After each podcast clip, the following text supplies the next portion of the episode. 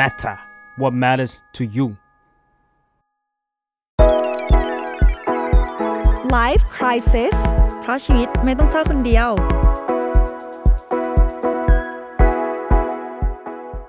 สวัสดีค่ะ พบกับรายการ Life Crisis นะคะ อยู่กับใบเตยค่ะ แล้วก็มาเฟืองค่ะ psychotherapist แล้วก็เจ้าของเพจวิทู madness by มาเฟืองค่ะ ไม่ได้พูดนาน แล้วก็วันนี้เรามีใบที่สอง สวัสดีค่ะใบเฟิร์นค่ะใบเฟิร์นเจ้าของเพจใบวยาชค่ะ เย้เย้สวัสดีค่ะเอ่อจริงๆ คุณก็คือใบเฟืองไม่ใช่เหรอใช่อ่าโอเค วันนี้เรามีสามใบนะเฟืองเออจริงเหรอคะไม่สิไม่จริงค่ะเขาอยากเป็นใบเฉยๆเขาอิจฉาพวกเราที่เราชื่อใบเตยกับใบเฟิร์นใบบ้างเออโอเคค่ะ วันนี้เราให้พี่เฟิร์นเรียกพี่เฟิร์นได้เนาะจะได้มีความเป็น sis เราให้พี่เฟิร์นมาคุยกับพวกเราในเรื่องของ self-loveอืมการกลับมารักตัวเอง พี่เฟิร์นมีไอเดียไหมคะว่าทำไมพวกเราถึงหยิบประเด็นเนี่นี้ยให้กำลังกับจะถามเลยว่าอะไรคือเหตุผลที่เลือกเฟิร์นมาในหัวข้อนี้ ไม่มีมีเดาบ้างไหมว่าทำไมถึงเป็นเรื่องนี้ แล้วก็เหมาะกับพี่เฟิร์นเดาเดาเดาเดาขอเดาก่อนละกัน อ่าได้ได้เพราะว่าอะไรอะเพราะว่าเฟิร์นอาจจะแบบพูดถึงเรื่อง beauty standard หรือเปล่า เดาว่าแบบนั้นนะ ไม่รู้เฉลยหน่อยอ๋อเฮ้ยจริงๆจริงๆก็ใช่คือตอนแรกอะค่ะเตยอะตามทวิตเตอร์ของพี่เฟิร์นแต่ว่าตามเพราะว่าคอนเทนต์สัตว์เลี้ยงอ่าใบเฟิร์นตามรักสัตว์ใช่ใช่ตามตั้งแต่ใบเฟิร์นรักสัตว์แล้วก็จะมีแต่น้องนกน้องอะไรอย่างเงี้ยเต็มไปค่ะหมดใช่แล้วก็หลังจากนั้น เห็นพี่เฟิร์นจะพูดถึงเรื่อง beauty standard เยอะมากขึ้น แล้วมันก็ค่อนข้างที่จะ encourage ผู้หญิงหลายคน เรื่องรูปร่างเรื่อง body type อะไรอย่างเงี้ยแล้วเราดูแล้วรู้สึกว่า relate กับเรา เหมือนกับพี่เฟิร์นจะมีความรู้สึกว่าตัวเองอะเป็นคน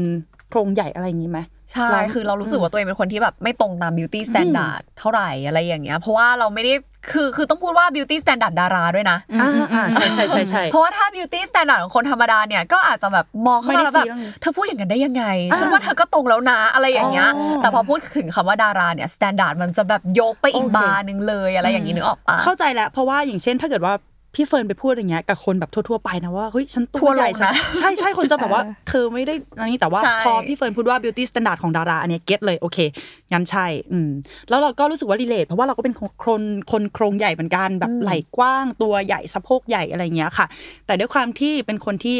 ไม่ใช่แบบว่าบุคคลสาธารณะขนาดนั้น อืมก็เลยอาจจะไม่ได้ซีเรียสเท่ากับพี่เฟิร์นอ่าแต่ใช่ถูกต้องนั่นนั่นคือเหตุผลที่ทำไมเราถึงให้พี่เฟิร์นมาพูดถึงเรื่อง self love เพราะว่ามันเป็นเรื่องของการแบบ appreciate ตัวเองเนาะอืมใช่ แล้วจริง ๆ แอบบอกด้วยว่าจริง ๆ เรื่อง self love เนี่ยมันเป็น goal ของปี 2023 ของเฟิร์นเลยนะ เพราะว่าเฟิร์นอะ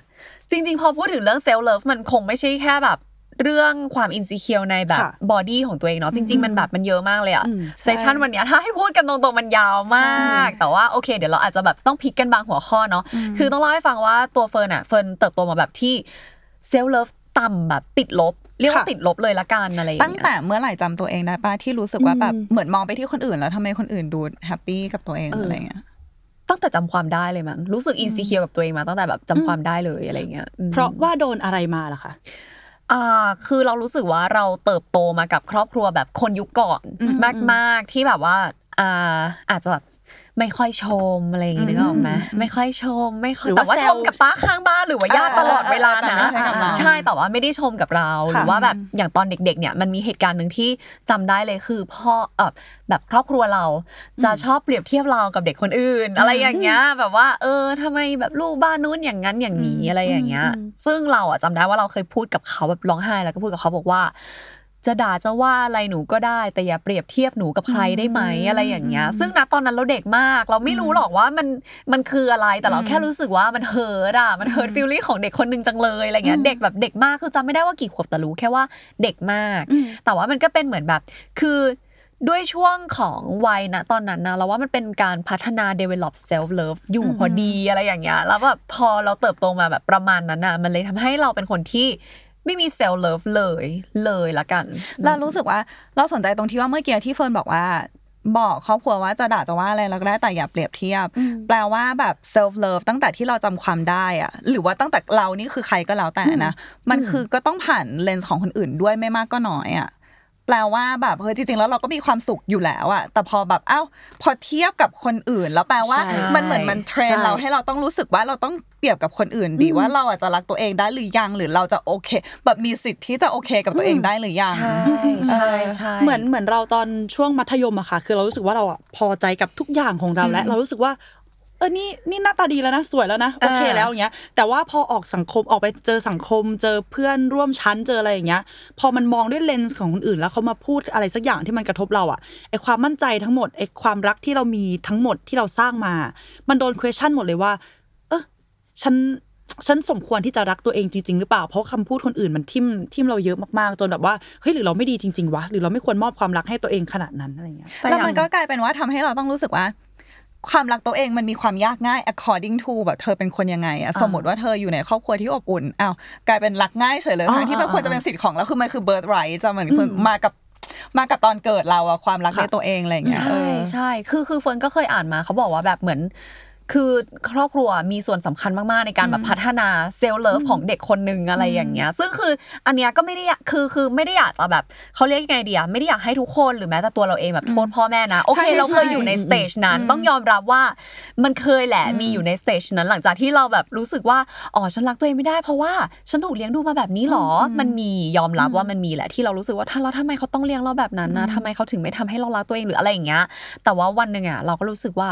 เขาก็เป็นแม่คนครั้งแรกนะเขาก็เป็นพ่อคนครั้งแรกนะใช่ใช่แล้วทุกคนมันอยากทำดีที่สุดอยู่แล้วแล้วได้ๆอะเขาก็โดนเลี้ยงมาแบบนี้อะถูกต้องเราเขารอดคือเฟืองรู้สึกว่าสมัยก่อนอะมันมีแค่รอดกับไม่รอด มันไม่มีหรอกว่ารอดอย่างมีความสุขรอดอย่างสง่างาม รอดอย่างสุขภาพจิตดีคือมันก็แค่รอดถูกเพราะว่าต้องเฟืองมีหลายคนมากที่เข้ามาปรึกษาแล้วแบบเออพ่อทำแบบนี้กับเราอะไรเงี้ยซึ่ง พอย้อนกลับไปพ่อใช่ไหมเขาก็ทำแบบนี้เขาก็เลี้ยงมาแบบรุ่นนี้สู่รุ่นแล้วเหมือนถูกต้องเรามันเป็นความภูมิใจเขาอะหมายถึงว่าก็นี่มันคือสิ่งที่ทำให้ฉันรอด เช่น tough love เช่นอ่าแบบทำงานหนักไปเรื่อยๆอย่าหยุด เช่นอะไรต่างหรือๆแม้เหล่าแต่นี้อะวลีที่บอกว่าชมไม่ได้เดี๋ยวเหลิงมันถูกโอ้ยส่งกันมาแบบใช่ใช่ใช่หลายรุ่นมากมากอืมมากมากๆจริง ๆ แล้วจริงแล้วเรารู้สึกว่าสิ่งนั้นนั่นแหละที่เป็นหนึ่งในมายาคติที่ทำให้แบบ คนไม่รักตัวเอง เพราะรู้สึกว่าฉันโดนชมไม่ได้อะฉันไม่ได้โดนชมอะไรเงี้ยทั้งที่เขาจะอาจจะภูมิใจในตัวเราแบบมากให้แบบทุกคนบนโลกใบนี้ฟังแต่ไม่ใช่เราอะไรอย่างเงี้ยเดี๋ยวเราเหลิงอะทำไมนะใช่อืมแต่พอพี่เฟืองพูดขึ้นมาถึงเรื่องเออมันมันเป็นช่วงเวลาไหนที่เรารู้สึกว่าเราแบบรักหรือไม่รักตัวเองอะไรอย่างเงี้ยค่ะ คือเรามานึกย้อนไปว่า คือเราสงสัยอะ แบบมีจุดหนึ่งเราแค่ทำความสะอาดห้องอยู่แล้วเราก็อยู่ๆกับสิ่งเนี้ยก็ถามขึ้นมาว่าอยู่ๆเรามีคอนเซปต์ของการรักตัวเองมาตั้งแต่จุดไหนคือพี่พี่เฟืองอาจจะตอบได้ก็ได้มันอาจจะเป็นเทรนด์ความเกี่ยวกับสุขภาพจิตอะค่ะ ว่าเทรนด์ของการแบบกลับมารักตัวเอง หรือการได้รักตัวเองเอ่อแคร์ตัวเองอะไรเงี้ยมันเริ่มมีตั้งแต่ช่วงไหนอะ เอาจริงๆเฟิร์นพูดแล้วเฟิร์นก็คงต้องโยนไปให้เฟิร์นเพราะว่าคือเฟิร์นอะคุ้นเคยคอนเซปต์นี้ตอนอยู่อเมริกา ซึ่งเราก็เลยไม่แน่ใจว่าที่ไทยอะมันมาตั้งแต่เมื่อไหร่ แต่ว่าด้วยความที่คือเราเราไม่ไม่ได้ไม่สามารถพูดในองค์รวมได้แต่ว่าเราอยู่ LA ซึ่งมันเป็นเมืองที่เปิดมาก แล้วมันมีหลายวัฒนธรรมอะไรมันมีมันมีวัฒนมันมี คอนเซปต์ที่โดน introduce เข้ามาในเรื่อง spiritual เรื่องจิตวิญญาณ เฟืองเราเฟืองอินเรื่องโอ้ยเฟืองก็อิน astrology มากเฟืองอินเรื่อง astrology จาก LA เจอคนอื่นเหมือนกันแล้วเจออีกแล้วโอเคเราฉันพยายามเราคโดอนนเวิร์ตคอนเวิร์ตให้เข้าสายดวงดาวก็ไม่ยอมไม่ยอมอะไรเลยอืมอย่างพยายามเปิดคนนี้ไพ่คืออะไรเอก็อไม่มาออิอนกปีนี้เหมือนกันแบบสายแบบพลังงาน energy manifest อะไรอย่างเงี้ยเราได้ใดอะคือเราอะรู้จักคอนเรา ค่อนข้างรับคอนเซปต์เนี้ยเข้ามาค่ะที่เมกเมืองนอกด้วยหนึ่งแต่สองเลยคือตอนนั้นเราอกหักหนักมากแล้วมันเจ็บสุดอะแล้วเราก็เลยเป็นการครั้งแรกที่เราตื่นขึ้นมาแล้วเราแบบอ๋อไม่เคยรักตัวเองเลย ซึ่งเราก็เลยไม่รู้ว่าจริงๆแล้วคอนเซปต์นี้มันมีมายังไงนะ แต่ค่ะถ้าถามว่าเราได้ยินมาขนาดไหนอะเราได้ยินมาบ่อยมากแล้วเพราะเราเคยทำนิตยสารนะจริงๆแล้วเฟิร์นเคยเจอ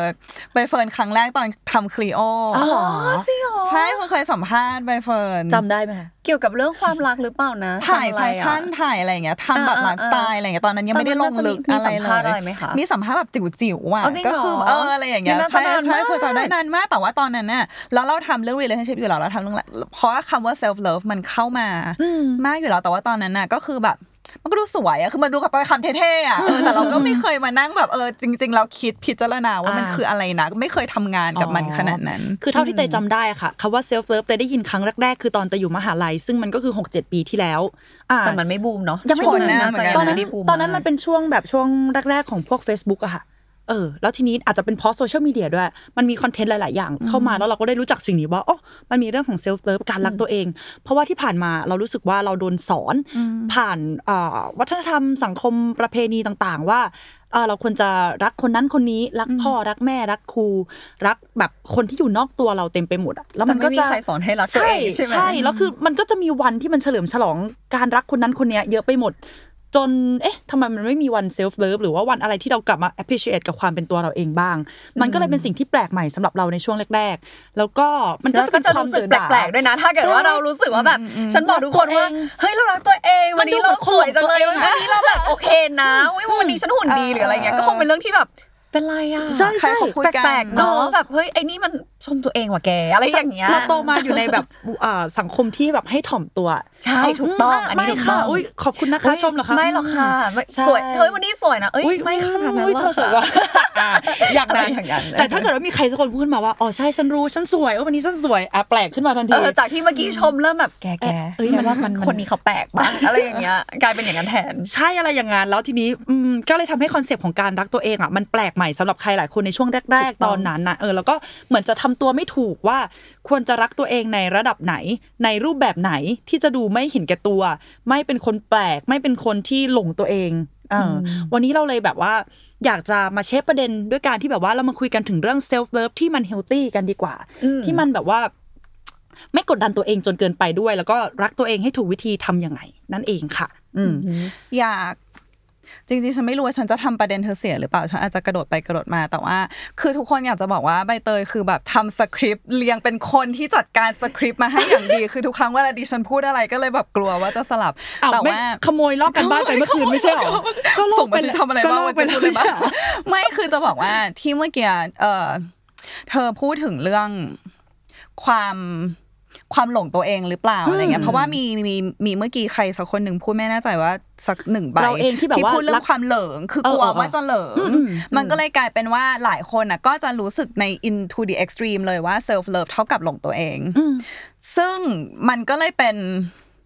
ประเด็นที่ที่ตลกมากว่าเราอะเพิ่งจะมา discover กันปีนี้หมายถึงอันนี้ของเราเองนะค่ะเพราะเราคิดมาตลอดว่า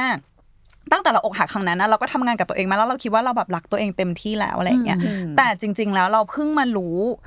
ปีนี้เลยว่าเฮ้ยจริง ๆ แล้วมันคืออีโก้อะหมายถึงว่าสองคนเนี้ยจะมีความที่แบบเฮ้ยจริงๆแล้วถ้าสมมติว่าเราพูดชมตัวเองจะมีความอะไรหรือเปล่า เราเป็นคนอย่างนั้นตั้งแต่เด็กๆหมายถึงว่าเราเป็นเด็กกล้าแสดงออกในโรงเรียนเราเป็นอะไรแล้วเราจะเป็นเชียร์ลีดเดอร์เราจะเป็นแบบเออฉันรู้ฉันสวยเลยทุกคนก็เออสวยอะไรอย่างเงี้ยคือมันมีความอย่างเงี้ยตั้งแต่เด็ก ๆ อันนี้โตมาในโรงเรียนไทยหรือเปล่าอยากรู้ใช่โรงเรียนไทยโอ้ใช่ว่าแปลกใช่ไหมว่าที่ที่แบบว่ามี energy ขนาดแปลนี้กแปลกที่แบบว่าในโรงเรียนไทยปกติเพราะว่าปกติถ้าคาแรคเตอร์แบบฉันรู้ฉันสวยในโรงเรียนไทยคือไม่ใช่คือใช่อ๋อแต่พอเป็นอินเตอร์ไม่ด้วยไม่หรือเปใช่หมายล่าถึงว่าถ้าสมมติว่าเป็นเด็กอินเตอร์มันจะก็จะง่ายอ่าใช่ใช่แล้วเราก็เลยรู้สึกใช่ว่าเราภูมิคุ้มกันหนา เพราะว่าเราเป็นอย่างเงี้ยตั้งแต่ในโรงเรียนไทยค่ะเรามันเลยแบบไปไหนอะเราเราคือเวลาที่มันเป็นเด็กมั่นใจตั้งแต่เด็กอะ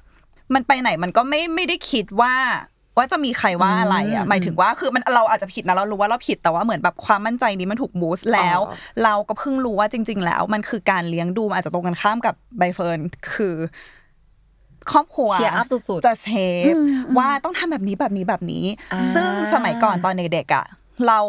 ก็รู้สึกว่าการทำตามเขาอะ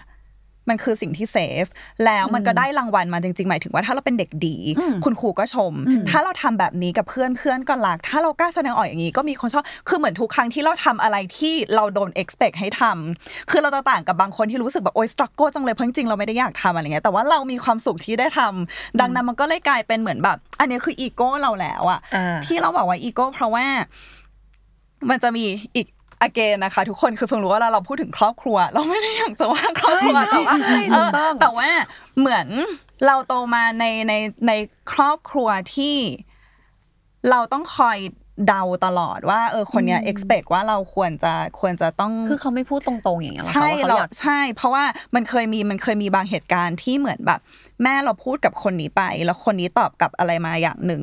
เราพอพอพอเหลือแค่เรากับแม่แล้วแม่เราก็บอกว่าแบบทำไมเขาถึงพูดแบบเนี้ยอะไรอย่างเงี้ยแล้วเราเรามันมันมันจะเป็นเหตุการณ์อะไรประมาณเนี้ยที่ตั้งแต่ตอนเด็กๆอะเฟืองก็ใช้ชีวิตที่พยายามจะเหมือนดีโคดเหมือนถอดรหัสลับว่า คนเนี้ยจริงๆเขามาหาเราแล้วเขาคาดหวังอะไรนะเขาต้องการอะไร แล้วพอเราคิด เราคิดคือเราเดาคนเก่งมากเราอ่านใจคนเก่งมากปัจจุบันก็เลยเป็นตลกอ่าไม่แปลกใจเออเราอ่านใจคนตั้งแต่เด็กอะไรอย่างเงี้ยแล้วเราก็จะพยายามเหมือนแบบอะอันเนี้ยฉันรู้ว่าเธอชอบให้ฉันทวีตแบบนี้ ฉันรู้ว่าเธอต้องการแบบนี้แบบนี้แล้วมันก็เลยกลายเป็นอีโก้ว่าแบบ I am so love อะแต่ว่าเขารักเราในแบบที่เรารู้ว่าเขาต้องรักแน่ๆเพราะเราเพราะเราทำแบบรู้ว่านั้นทำยังไงเขาถึงจะรักเออใช่แล้วมันก็กลายเป็นว่า ไม่ว่าเราจะทำอะไร เราจะเช็คกับตัวเองตลอดว่า สังคมตอบรับดีใช่ไหมอ๋ออุ๊ยแบบนี้แต่ว่าจริง ๆ เราเก็บคำถามนี้ไว้ถามไว้พี่เฟืองอยู่สุดท้ายเหรอใช่แป๊บนึงเราเรามีคำถามนี้แน่นอนเป็นเป็นสิ่งที่เราสงสัยนี่แหละ แต่ว่าเออก่อนที่จะไปถึงจุดที่แบบว่าเฮ้ยไอ้เส้นแบ่งของการรักตัวเองมันเป็นยังไงอะเราอยากอืมถามคำถามที่มันแบบว่าพื้นฐานก่อนเลยกันโอเคจุดเริ่มต้นของมันรากของมันแรก ๆ เลยดีกว่า อันนี้อยากให้ทุกคนช่วยกันแชร์นี่แหละค่ะว่า เออเราเข้าใจว่า self-love เนี่ยของแต่ละคนอะหน้าตามันไม่เหมือนกันมาก ๆ ยิ่งเวลาออกไปเข้าสังคมแล้วไปเจอคนต่างๆอะไรเงี้ยเจอคนเยอะมากๆแล้วแบบว่าอยากรู้ว่าเขาใช้เวลาว่างไปกับการทำอะไร หรือว่าเวลาเครียดอะเขาทำอะไร แต่ละคนจะแชร์มุมมองที่มันต่างกันแบบ สุดขั้วจนเราแบบว่าฮะทำสิ่งนี้มีความสุขเหรอเฮ้ยเธอออกไปกินเหล้าเธอมีความสุขเฮ้ยเธอแบบว่านั่งอ่านหนังสือเงียบๆในห้องเธอมีความสุขเฮ้ยอันนี้เธอเล่นเกมเธอมีความสุขอะไรเงี้ยค่ะ เลยทำให้รู้สึกว่าเราไม่สามารถตัดสิน self-love ของใครคนใดคนหนึ่งได้เลยว่าผิดหรือถูก แต่ก็อยากให้ทั้งสองคนช่วยกันแชร์หน่อยว่า แล้วหน้าตา self-love ของพี่เฟืองแล้วก็พี่เฟิร์นอะค่ะเป็นยังไงบ้างอืมเอาจากพี่เฟิร์นกันก็ได้ค่ะอืมเฟิร์นก่อนเลยเหรอ จริงๆ self-love ของเฟิร์นมัน พูดยังไงเดียวมันคงไม่ได้มีหน้าตาที่ชัดหรือว่า scope ได้แคบขนาดนั้นเนาะแต่ว่าแบบอย่างที่บอกว่าปีเนี้ย goal ของเฟิร์นมันคือแบบโอเคแบบฉันจะต้องมี self-love มากขึ้นอะไรอย่างเงี้ยแล้วอันนี้เล่าแต่พัฒนาการ self-love ของค่ะตัวเองเลยได้ไหมนะ ได้ได้ได้คือเรามีเวลาสามวันสามวันใช่เลย คือคืออย่างที่บอกแหละว่า โอเค ความความที่เราไม่มีเซลล์เลิฟมันเริ่มต้นมาจากครอบครัว แต่ว่าจุดเปลี่ยนอะก็เป็น ครอบครัวด้วยส่วนหนึ่งเหมือนกัน คือมันมีอยู่ปีหนึ่งที่เราไปอ่านเจอหนังสือเล่มหนึ่งชื่อหนังสือว่าโปรดอบกอดมนุษย์ลูกของคุณแหม่มใช่แล้วเราก็อ่านแล้วเราแบบปลดล็อกตัวเองมากเรารู้สึกว่าอ๋อจริงๆเราควรได้รับความรักอย่างนี้เหรอเอออ๋อจริง ๆ แล้วอะที่เรารู้สึกอย่างนี้อะมันเพราะว่าเราโดนทรีตมาแบบนี้นี่นาอะไรอย่างเงี้ย แต่ว่าสุดท้ายแล้วในหนังสือก็เขียนดี คือไม่ได้เขียนให้เรารู้สึกว่าแบบฉันเกลียดโกรธครอบครัวจังตัวเองโกรธแต่ทำให้เราเข้าใจว่าเออก็อย่างที่เฟิร์นบอกว่าเขาก็เป็นแม่ครั้งแรกแล้วทุกคนก็อยากทำให้ดีที่สุดแล้วเนี่ยแล้ว self-love มันเพิ่งจะมาบูมในไม่กี่ปีนี้เองอะณตอนที่แบบแม่เราเติบโตอะใช่เขาก็รู้สึกว่าเขาโดนเลี้ยงมาแบบนี้แล้วเขาโอเค อยู่รอดโตมาเป็นผู้ใหญ่ได้ใช่เขาก็เลี้ยงเราในแบบที่เขาถูกเลี้ยงมา โดยที่มันเป็นตามสัญชาตญาณแต่ว่ามันไม่ได้ตามจิตวิทยา ที่แบบมันเพิ่งจะมาบูมเองอะไรอย่างเงี้ย เราก็เลยแบบว่าเข้าใจแล้วเราก็รู้สึก ว่าโอเคงั้นฉันจะต้องทำให้แม่เข้าใจภาพนี้เหมือนเรา สิ่งที่ทำคือวางหนังสือเล่มนั้นไว้ที่หัวนอนแม่ แล้วก็เขียนโน้ตไว้ให้ อันนี้คือปีใหม่ประมาณแบบสองปีที่แล้ววางหนังสือเขียนโน้ตไว้ให้ยาวมากเออประมาณแบบให้อ่านนะอะไรอย่างเงี้ยเพราะเราไม่รู้ว่าเราจะสื่อสารกับเขายังไงให้เข้าใจกันมากที่สุดค่ะเราก็เลยต้องแบบมีตัวกลางเป็นหนังสืออแล้วพอแม่อ่านเสร็จอะแม่เปลี่ยนไปแบบ เปลี่ยนไปแบบ oh my god คนละคนแล้วอะ คือคือที่ผ่านคือมาเขาแค่ไม่รู้เฉใช่ยๆอะเขาแค่ไม่รู้วิธีที่จะแบบคือเหมือนเขารู้สึกว่าเขาอยากให้เรา tough เขาอยากให้เราเข้มแข็ง แต่ว่า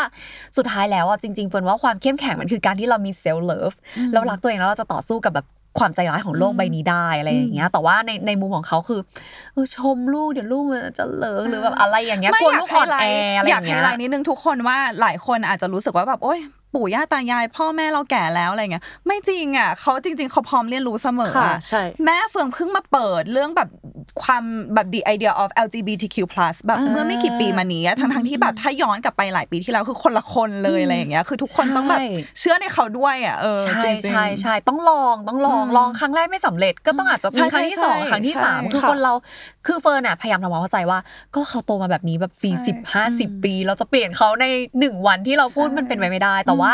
หนังสือเล่มเนี้ยเปลี่ยนเขาไปเยอะมากหลังจากนั้นเวลาแบบเราส่งรูปหรือเล่าเรื่องอะไรไปเขาจะแบบลูกสวยมากหูสวยจังเลยลูกเก่งมากอะไรอย่างเงี้ยทั้งที่แบบเราไม่เคยได้รับสิ่งนี้มาเลย 30 ปีอะโอ้เรื่องนี้ต้องช่วยๆกันจริงๆเนาะแบบว่าเราจะรักตัวเองจากฝ่ายเราฝ่ายเดียวมันเป็นไปได้ยากอะ หมายถึงว่าคนรอบข้างเราก็ต้องsupport ด้วยจริงๆจริงอันนี้จริงถือว่าทำถูกแล้วจริงๆที่เอาหนังสือไปวางไว้ ใช่ใช่ค่ะก็เผื่อเป็นไอเดียเนาะสำหรับแบบค่ะว่าใครที่ฟังอยู่แล้วไม่รู้ว่าเฮ้ยจะเริ่มคุยกับแม่ยังไงบางทีมันอาจจะมีสื่อกลางอะไรบางอย่างแล้วก็ชอบที่ะไรบอกว่าก่อนหน้านี้เขาแบบเลี้ยงตามสัญชาตญาณอะใช่ก็คือค่ะเคยเคยได้รับมายังไงก็ลองให้ไปอย่างนั้นเพราะมันรอดใช่ไหมเออแต่ถ้ามันมี input ใหม่ ๆ เข้ามาแล้วรู้สึกมันอาจจะ work อะแล้วเขาลองทำดูเชื่อว่าหลาย ๆ คนก็อาจจะทำอย่างนั้นเหมือนกันค่ะอืมก่อนหน้านี้เราก็ตามคุณแม่คนหนึ่งใน IG เหมือนกัน แล้วก็มีคุณแม่คนอื่นๆอะ ติดตามเขาเยอะมากๆ เขาจะคุยกับลูกอ่าลูกชายเขาอะค่ะ ลูกชายเขาเป็นคนทำ production นี่แหละ แล้วเขาจะคุยกับลูกอ๋อทุกอ๋อทุกที่เขาเรื่อนั่งงคุยกันใช่ไหมใช่ใช่อ่าเราก็ใช่ตามอยู่เหมือนกันใช่เออนั่นแหละคุณแม่คุณแม่น่ารักมากแบบว่าคุยกันทุกเรื่องเลยว่า ถ้าลูกมีแฟนเป็นอย่างนี้จะรับสิ่งที่อ่าที่แฟนลูกเป็นได้ไหมอะไรอย่างเงี้ยค่ะ ถ้าลูก อะไรอย่างนั้นอย่างเงี้ยรู้สึกได้มุมมองของคุณแม่รุ่นใหม่ได้ได้ชัดเจนได้ดีมากๆอะไรเงี้ยใช่ชื่ออะไรนะคุณดรมอมจำแดรี่จำจำไม่ได้จำชื่อช่องไม่ได้เหมือนกันแต่ว่าแบบดูบ่อยใช่นั่นแหแล้วละรู้สึกว่ามีคนหลายคนพร้อมจะเรียนรู้สิ่งนี้อะค่ะ ใช่แล้วเราก็คืออย่างเฟิร์นอย่างเงี้ยเฟิร์นก็จะมีเพื่อนสนิทที่โตมาคล้าย ๆ กัน คือมีปมในวัยเด็กเหมือนกันใช่ไหมแล้วเราก็คุยกันว่าเฮ้ยเราอะไม่สามารถที่จะเขาเรียกว่าอะไรเดียย้อนเวลาของเราเองในการแบบถ้า แม่ต้องเลี้ยงหนูใหม่นะตั้งแต่เด็กไม่ได้ เราทำแบบนั้นไม่ได้ แต่ว่าสิ่งหนึ่งที่เราทำได้คือ เราจะหยุดส่งต่อวงจรนี้ให้กับอืมลูกเราใช่อะไรใช่เงี้ใช่ยอันเนี้ยคือสิ่งที่เฟิร์นกับเพื่อนแบบคุยกันไว้เลย แล้วเพื่อนเฟิร์นเพิ่งมีลูกหยุดเนี่ยหยุดส่งต่อวงจรนี้กับตัวเองอะหมายถึงว่าใช่แบบไม่ใช่ไม่ย้ำสิ่งนี้กับตัวเองคือเราสามารถแบบเปลี่ยนความคิดได้เหมือนกันอะไรอย่างเงี้ยคือเฟิร์นว่าแบบจะแก้ปมได้อะส่วนหนึ่งต้องรู้ก่อนว่าปมเราคืออะไร แล้วพอรู้ปมรู้ปมรู้ที่มาแล้วอะเฟิร์นว่า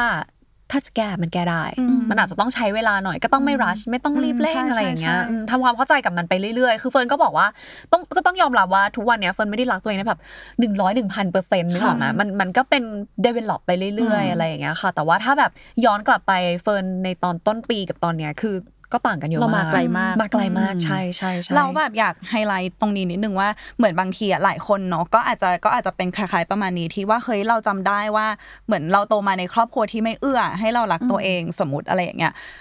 วันที่เราแบบ คลายปมดีแล้วคลายล็อกนี้แล้วรู้แล้วว่ามันมาจากไหนอะไรอย่างเงี้ยเฟืองเข้าใจว่าทุกคนเป็นเฟืองก็เคยเป็นหนึ่งในนั้นว่า มันจะโกรธอะ มันโกรธว่าทำไมเขาถึงพูดกับเราแบบนี้ตอนนั้นทำไมแม่ถึงพูดกับเราแบบนี้ตอนนั้น มันจะโกรธแล้วคือคุณมีสิทธิ์โกรธนะ แต่ถึงจุดหนึ่งอะเราก็ต้องทำงานกับตัวเองแล้วมันคือหน้าที่เราว่า คุณจะเลือกที่จะให้อภัยหรือ let go ไหมอะ เพราะว่าถึงจุดหนึ่งที่คุณโกรธแล้วคุณรู้สึกว่าเนี่ยเรากำลังมองเห็นความรู้สึกนี้อยู่ที่มันตะโกนออกมา เราก็มีสิทธิ์เหมือนกันที่จะ ปลอบประโลมมันอะแล้วก็เพราะเรารู้แล้วว่ามันคืออะไรอะเราก็มีสิทธิ์ที่จะแบบเฮ้ยจริงๆเราเลือกใช้ชีวิตผ่านความรักก็ได้นะ หรืออะไรอย่างเงี้ยซึ่งมันยากอะเพราะว่ามันมีความ unfair อยู่ในนั้นถูกปะแบบเฮ้ยถ้าไม่เลี้ยงเรามาอย่างนี้อะไรเงี้ยแต่ว่าแบบแต่ตอนเนี้ยมัน unfair ไปแล้วอะแล้วคุณจะมอบอะไรให้กับตัวเองจากนี้ไปอะไรเงี้ยอืมเออของพี่เฟืองเนี่ยคือเราเราตอนแรกเราว่าจะถามถึงเรื่อง turning point ก็คือหนังสือเล่มนั้นคือ turning point ของพี่เฟิร์นใช่ไหมคะครับอืมของแต่ของพี่เฟืองรู้สึกว่าพี่เฟืองจะเติบโตมาด้วยในครอบครัวที่แบบว่าเอื้อต่อสิ่งนี้ปะแต่ว่ามันมี turning point อะไรไหมที่ทำให้แบบรักตัวเองมาอีก step ฉันเห็นสคริปต์เธอแล้วฉันก็มานั่งทำงานกับตัวเองว่าสรุปแล้วฉันมี turning point ตอนไหน ฉันสรุปได้ว่าฉันมีสองจุดอืมยาวสามวันเฮ้ยวัเฟิร์นก็มีสองจุดเหมือนกันใช่เอาเมื่อกี้เอาเล่าเล่าทีละจุดก่อนโอเคเล่าทีในละจุดเล่านี่เล่าจุดแรกโอเคก่อนเดี๋ยวเดี๋ยวสามวันจริงๆเฟือจุดหนึ่งเฟืองจุดหนึ่งแล้วก็ไปหาไปเฟิร์นจุดสองแล้วก็มาเฟืองจุดสองมาอีกทีหนึงได้ก็คือจุดแรกอะมันคือเอ่อตอนที่เราอยู่อเมริกา แล้วเราก็โดนไม่อยากจะพูดถึงเลยอะแบบอกหักเอาที่ comfort ที่ comfort อะแล้วก็แล้วก็แบบคนรักในตอนนั้นบอกเลิกซึ่งเขาอยู่ไทย แล้วก็แล้วมันเป็นแล้วมันเป็นความรักที่ตอนนั้นนะย้อนกลับไปเราก็รู้แหละว่ามันไม่น่ารอดอะเพราะว่ามันเป็นความรักที่คือเราก็ไม่อยากจะเรียกว่า toxic แต่ว่ามันคือความรักที่คนสองคนมันไม่ใช่อะแต่ว่าโอ๊ยพยายามจะทำให้มันใช่อะไรเงี้ยคือทุกคนอาจจะเข้าใจกลิ่นอายนี้มันจะเป็นความรู้สึกแบบ พะอืดพะอมเอยแบบมันมันลงล็อกไม่ได้สักทีอะไรเงี้ยแล้วทุกคนก็ทรมานคือต่างคนต่างทรมานอะไรเงี้ยแต่ว่าในตอนนั้นที่เราเลิกอะ เราไม่ต้องเลิกจริงๆเพราะเราก็อยู่อเมริกาคนเดียว แล้วมันทำให้เราไม่มีเพื่อนไม่มีอะไรที่ที่มาอยู่ด้วยกันตั้งแต่เด็กอะเราต้องดีขึ้นได้ด้วยตัวเอง เพราะว่ามันคือ choice เดียวที่เรามีค่ะเออเราก็เลยมานั่งเนี่ยเป็นครั้งแรกที่เราแบบโอเค self-love คืออะไรเพราะเมื่อก่อนก็คือพูด self-love เพราะมันเท่แต่ว่าแบบโอเคจริงๆ self-love คืออะไรแล้วเราก็เพิ่งรู้ว่าเหมือนสมัยก่อนอะคนเขาจะชอบพูดว่า self-love ก็คือให้อะไรที่ตัวเองต้องการกับตัวเอง ซึ่งตอนนั้นเราไม่รู้ว่าเราต้องการอะไร เพราะว่าชีวิตที่ผ่านมา แฟนเราต้องการอะไรเราพยายามจะให้เขา เราเปลี่ยนตัวเองได้หมดเลย ไม่ว่าจะทำอะไรเราเรายอมทำทุกอย่างอะไรเงี้ยเพราะว่าเราคิดว่าความรักมันชนะอะอืม ถ้าเรารักไปเรื่อยๆทำไมเราจะไม่ชนะวะทำไมเราจะไม่เป็นคนนั้นอะไรเงี้ย ซึ่งมันคือ ซึ่งมันคืออุดมการณ์ความรักของเราที่เราเชื่อในตอนนั้นอะไรเงี้ย จนเราก็เลยรู้สึกว่าโอเค สิ่งที่เราเคยให้เขาอะความคิดความรู้สึกทุกอย่างอะมันจะเกิดอะไรขึ้นถ้าเราเอามาให้ตัวเอง เราก็เลยมันเป็นครั้งแรกที่เราทำอะไรให้ตัวเองแบบ unconditionally อะเพราะว่าเราให้เขา unconditionally เลยจริง ๆ อะไรอย่างเงี้ย เออ แล้วก็ณตอนนั้นนะเราถึงเพิ่งเข้าใจว่าอ๋อโอเค ความรู้สึกของการรักตัวเองอะมันเป็นแบบนี้นี่เองอะไรอย่างเงี้ยอืมอันเนี้ยคือล็อกแรก ซึ่งพอมาเจอล็อกสองอะมันเลยกลายเป็น deep ขึ้นแต่ว่ากลับไปที่อุ้ยโอเค ได้ได้ก็คือล็อกที่สองของเฟิร์นเนาะจริง ๆก็คล้ายๆกันคือเราจะมี relationship ที่ก็ไม่อยากเรียกว่า toxic เหมือนกันแต่ว่า toxic ไหมมันก็ toxic แหละ แต่ว่ามันคือคนสองคนที่อย่างที่บอกมันไม่พอดีกันแต่พยายามเหลือเกินที่จะอยู่ด้วยกันให้ได้อะไรเงี้ยทั้งที่แบบล็อกมันไม่ใช่อะมันไม่สามารถหมุนมาเจอกันได้เลยอะไรอย่างเงี้ยค่ะ ก็ แล้วเราด้วยด้วย base ของเราเนี่ย เป็นคนที่เราไม่รักตัวเองอยู่แล้ว เราก็จะ rely on ทุกคนที่ผ่านมาอะไรอย่างเงี้ยเออจนแบบจนแบบก่อนที่จะมาเจอคนปัจจุบันเราก็โสดอยู่ประมาณแบบสักสองปีได้มั้งอะไรอย่างเงี้ยแล้วก็แล้วเป็นคนทำใจนานเรื่องความรักปะจริง ๆ ไม่นานจริง ๆ คือพูดตรงๆเลย ไม่ค่อยโสดนะหมายถึงว่ามีแฟนอยู่เรื่อยๆคล้ายคล้ายกันเลยค่ะ แบบว่ามันหมายถึงว่าเลิกกับแฟนแล้วก็รู้สึกว่าแบบอยากมีต่อเลยอะไรอย่างงี้ใช่ไหมใช่ไปได้เลยเพราะไปเพราะได้เอาจริงเลยๆเพราะเพราะว่าพอมาย้อนกลับไปคิดเรารู้สึกว่าเรา insecure ค่ะ เวลาที่ไม่มีความรักเรา insecure เพราะเราเราไม่มีจุดยึดอะไรอย่างเงี้ยเราก็เลยรู้สึกว่าเรามีแฟนตลอดแต่จนแบบก่อนคนปัจก่อนที่จะมีคนปัจจุบันนะเรารู้สึกว่าเหนื่อยอะเรารู้สึกว่าเรามีแฟนตลอดเลยแล้วฉันใช่เหนื่อยมากจนเพมันเหนื่อยมันไม่ใช่สักทีอะไรอย่างเงี้ยเราก็เลยรู้สึกว่าแบบเอางี้ตั้งสติ ตั้งหลักก่อนกลับมาตั้งหลักฉันจะอยู่กับตัวเอง ให้มีความสุขกับตัวเองให้ได้ แล้วถ้าใครเข้ามา คุณจะต้องทำให้ชีวิตที่มีคุณอะมันดีกว่าตอนที่ฉันอยู่คนเดียวให้ได้ก่อนแล้วฉันถึงจะมีแฟนอีกรอบอะไรเงี้ยมันก็เป็นโกของการที่จะมีความสัมพันธ์ในครั้งใหม่ ซึ่งก็คือครั้งปัจจุบัน แล้วทีเนี้ยโอเค ณตอนที่เราอยู่คนเดียว 2 ปีเนี่ย เราก็ได้พัฒนาเซลล์เลิฟของเราเรื่อยๆ แต่มันก็ไม่ได้เยอะมาก เพราะตอนนั้นหนึ่งคือยังไม่ได้ให้หนังสือแม่ด้วย ใช่ใช่ก็เลยเป็นการต่อสู้ที่แบบจะ self-love แต่ก็ยังไม่ได้สักที แต่ก็จะ self-love นะแต่ก็ยังไม่ได้สักทีอะไรอย่างเงี้ย จนจนจนพอมาเจอคนปัจจุบัน ซึ่ง อ่านะตอนนั้นเราอยู่คนเดียวเราเริ่มทำอะไรคนเดียวไปไหนคนเดียวก็เริ่มรู้สึกไม่แปลกละอะไรอย่างเงี้ยพึ่งตัวเองได้แล้วไม่ต้องแชร์อะไรให้ใครฟังทุกวันก็ได้ละอะไรอย่างเงี้ย จนพอมาเจอคนปัจจุบันแล้วแบบเขาเป็นความสบายใจ ความแบบความเบาสบายของเฟิร์นอะไรอย่างเงี้ยค่ะ แล้วสิ่งที่มันสำคัญมากๆอันเนี้ยคือสิ่งที่เฟิร์นพูดในงานแต่งเลยว่า เขาไม่ได้ทำให้เฟิร์นรักเขาอย่างเดียวแต่เขาทำให้เฟิร์นรักตัวเองด้วยอะแล้วเฟิร์นพูดไว้ในงานแต่งว่าเออการที่ได้รักใครสักคนอะมันเป็นเรื่องดีนะ แต่มันจะดีกว่าถ้าความรักนั้นมันทำให้เรารักตัวเองได้ด้วยอะไรอย่างเงี้ยเขาเป็นคนที่ทำให้เฟิร์นรู้สึกว่าจริงๆเฟิร์นไม่จำเป็นต้อง perfect นี่หว่า อ้าวเราเรามีคุณค่าได้เหรอ จริง ๆ เราทำผิดได้ด้วยเหรอตกใจอะไรอย่างเงี้ยตกใจตกใจจริงๆเพราะว่าเราเราเรามากับค่ะเติบโตมาไม่ว่าจะในความสัมพันธ์ต่าง ๆ ในชีวิตแบบทุกความสัมพันธ์ว่าจะครอบครัวหรือว่าคนรักก็ตามเราจะรู้สึกว่า ถ้าเราทำผิดอะ เราจะต้องโดนตอกย้ำอะไรบางอย่างถ้าเราทำผิดแบบมันเราสต้มองควรแล้วที่เราจะโดนทำไมทำโทถึงษทำอย่างนี้ไม่รู้หรอว่า หรืออะไรอย่างเงี้ยบอกแล้วใช่ไหมหรืออะไรก็ตามที่มันก็จะเป็นสิ่งที่เราฟังแล้วเราจะรู้สึกว่าเอ้อฉันมันแย่ ฉันมันไม่ดี ฉันมันไม่สมควรถูกรักเลยเนาะเพราะว่าฉันแบบทำผิดอะไรอย่างเงี้ยจนพอมาเจอความสัมพันธ์ปัจจุบันที่ทำให้เรารู้สึกว่า เวลาสมมติเราเผลอปัดแก้วน้ำตกปุ๊บเออเขาก็แค่แบบเช็ด บางทีเขาก็เช็ดให้ด้วยซ้ำหรืออะไรเออเออไม่เห็นจะต้องมาแบบด่ากันเลยโวยวายอะไรอย่างเงี้ย แล้วเราตกใจคือตอนแรก ๆ เราไม่ชิไม่นเคยกับอะไรได้แบรับบนี้เลยเรารู้สึกว่าโอ้โหเราเกรงมากแบบค่ะจะโดนด่าไหม่น่าอะไรอย่างเงี้ยอ่าอ้าวไม่โดนด่าอ่าอ่า หรือเวลาที่แบบเราทำอะไรพลาดอะไรอย่างเงี้ย มันก็ไม่เห็นจะมีการด่ากันหรือว่าถ้าเราไม่เข้าใจกัน ไม่เห็นมีการจะต้องเอาชนะกันเลยหรืออะไรอย่างเงี้ยแล้วเรารู้สึกว่า ต่อให้เราเป็นใบเฟิร์นที่ไม่ได้ perfect ไม่ได้เป็นคนที่สมบูรณ์แบบอะเขายังดูรักเราเหลือเกินอะไรอย่างเงี้ยแล้วมันก็เลยทำให้เราเข้าใจ concept ว่าอ๋อจริงๆอะมนุษย์มันไม่สมบูรณ์แบบนี่หว่า อันเนี้ยคือแบบตลกดีนะแต่เราไม่เคยเข้าใจเลยเรารู้สึกว่ามนุษย์ต้องสมบูรณ์แบบ เพราะว่าเราโตมากับ ความรู้สึกแบบนั้น ว่าแบบทำไมฉันไม่สมบูรณ์แบบทำไมฉันไม่สมบูรณ์แบบฉันอยากถูกรักฉันต้องสมบูรณ์แบบสิอะไรอย่างเงี้ยใช่เราเราส่วนหนึ่งอะเฟิงว่าด้วยความที่ไปเฟิร์นอยู่กับตัวเองมาปี 2 ปีในในช่วงระยะเวลานั้นน่ะเหมือนร่างกายเราก็ชินกับความสงบความอ่าใช่ง่ายความซิมโพด้วยตัวเองเพราะมันอยู่กับตัวเองคนเดียวอยากกินข้าวก็ไปกินอะไรไม่ต้องเหมือนแบบเอ้วันนี้ไปกินไหนดีอันนี้ดีไหมอาหารแล้วคือมันทำอะไรมันไม่ก็ต้องรอทำอะไรอย่างเงี้ย approval จากใครใช่ใช่ด้วยใช่อะแล้วเวลาที่เราเจอคนที่ เอาง่ายสบายเหมือนกับที่เราเพิ่งใช้มาเลยอะมันก็เลยง่ายใช่ใช่แต่ว่ามันก็เลยจะยากสำหรับบางคนที่สมมติว่าเลิกแล้วอะเข้าไปในความสัมพันธ์ใหม่อะไรเงี้ยมันคือสมมตินะว่าอีกคนหนึ่งง่ายสบาย มันยากที่คนคนหนึ่งที่อยู่ใน roller coaster ของความสัมพันธ์ในรถไฟเหาะของความสัมพันธ์ oh my god เราเคยพูดประโยคนี้เหมือนกันที่จะที่จะรู้สึกว่าเฮ้ยอันเนี้ยแหละดีปลอดภัยนี่หว่ามันจะรู้สึกว่าแบบเฮ้ยไม่ใช่ไม่ใช่ละฉันไม่อยากอยู่ในอันนี้อะไรวะมันจะมาเรียบง่ายปลอดภัยอะไรขนาดนี้ได้ใช่ยังไงใช่อะไรคือเฟิร์นเคเงี้ยพูดประโยคนี้เลยว่าเราอยู่ในสัความสัมพันธ์ที่มัน roller coaster มาตลอดชีวิตแล้วเราเหนื่อยแล้วเราอยากแบบอยู่เงียบเงียบสงบสงบง่ายๆอะไรอย่างเงี้ยอย่างตอนแรกที่พี่เฟิร์นพูดบอกว่าเวลาที่มีแฟนอะพี่เฟิร์นก็จะแบบไม่รู้เหมือนกันว่า self-love ของตัวเองอะไรเพราะว่าเราอะจะตามเขาใช่ไหมเมื่อก่อนเฟิร์นก็เป็น แต่ว่าพอมาปัจจุบันอะ คือเมื่อก่อนตอนเด็กๆเลยนะ เราก็จะมีความคิดว่าถ้าเราแต่งงานอะชีวิตฉันกับชีวิตเธอมันคือใช่ชีวิตของเดียวเรากันอย่างเงี้ยวงกลมเดียวกันแต่จริงๆแล้วมันไม่ใช่เลยพอมาแต่งงานแล้วแต่งกับคนนี้อะเรารู้เลยว่าอันนี้คือชีวิตฉัน อันนี้คือชีวิตเธอแล้วเรามา intersect เราเจอกันตรงกลางแชร์ชีวิตร่วมกัน ซึ่งที่ตลกคือเมื่อก่อนอะความรู้สึกที่ว่ามันคือชีวิตฉันและชีวิตเธอแล้วตรงกลางอะฉันจะรู้สึกว่าแบบไม่ไม่ได้มันต้องเป็นส่วนหนึ่งใช่ไม่ได้มันจะห่างกันขนาดนี้ได้ยังไงแต่ว่าจริงๆแล้วนี่คือความเฮลตี้คือมันมีอะไรหลายอย่างพอเราโตขึ้นอะที่เรามานั่งแบบทำความเข้าใจใหม่อะไรอย่างเงี้ยซึ่งมันเลยถึงสำคัญว่ามันคือความชินอะคือเฟิงเลยจะบอกว่าหลายคนเฟิงรู้ว่าทุกคนอยากมีความสัมพันธ์ที่ดีแหละโอเค อาจจะมีใครอาจจะมีความอยากมีความสัมพันธ์ที่สนุก แต่ประเด็นเลยคือเฟิงรู้สึกว่าหลายคนอยากมีความสัมพันธ์ที่ดีแต่มันไม่ชิน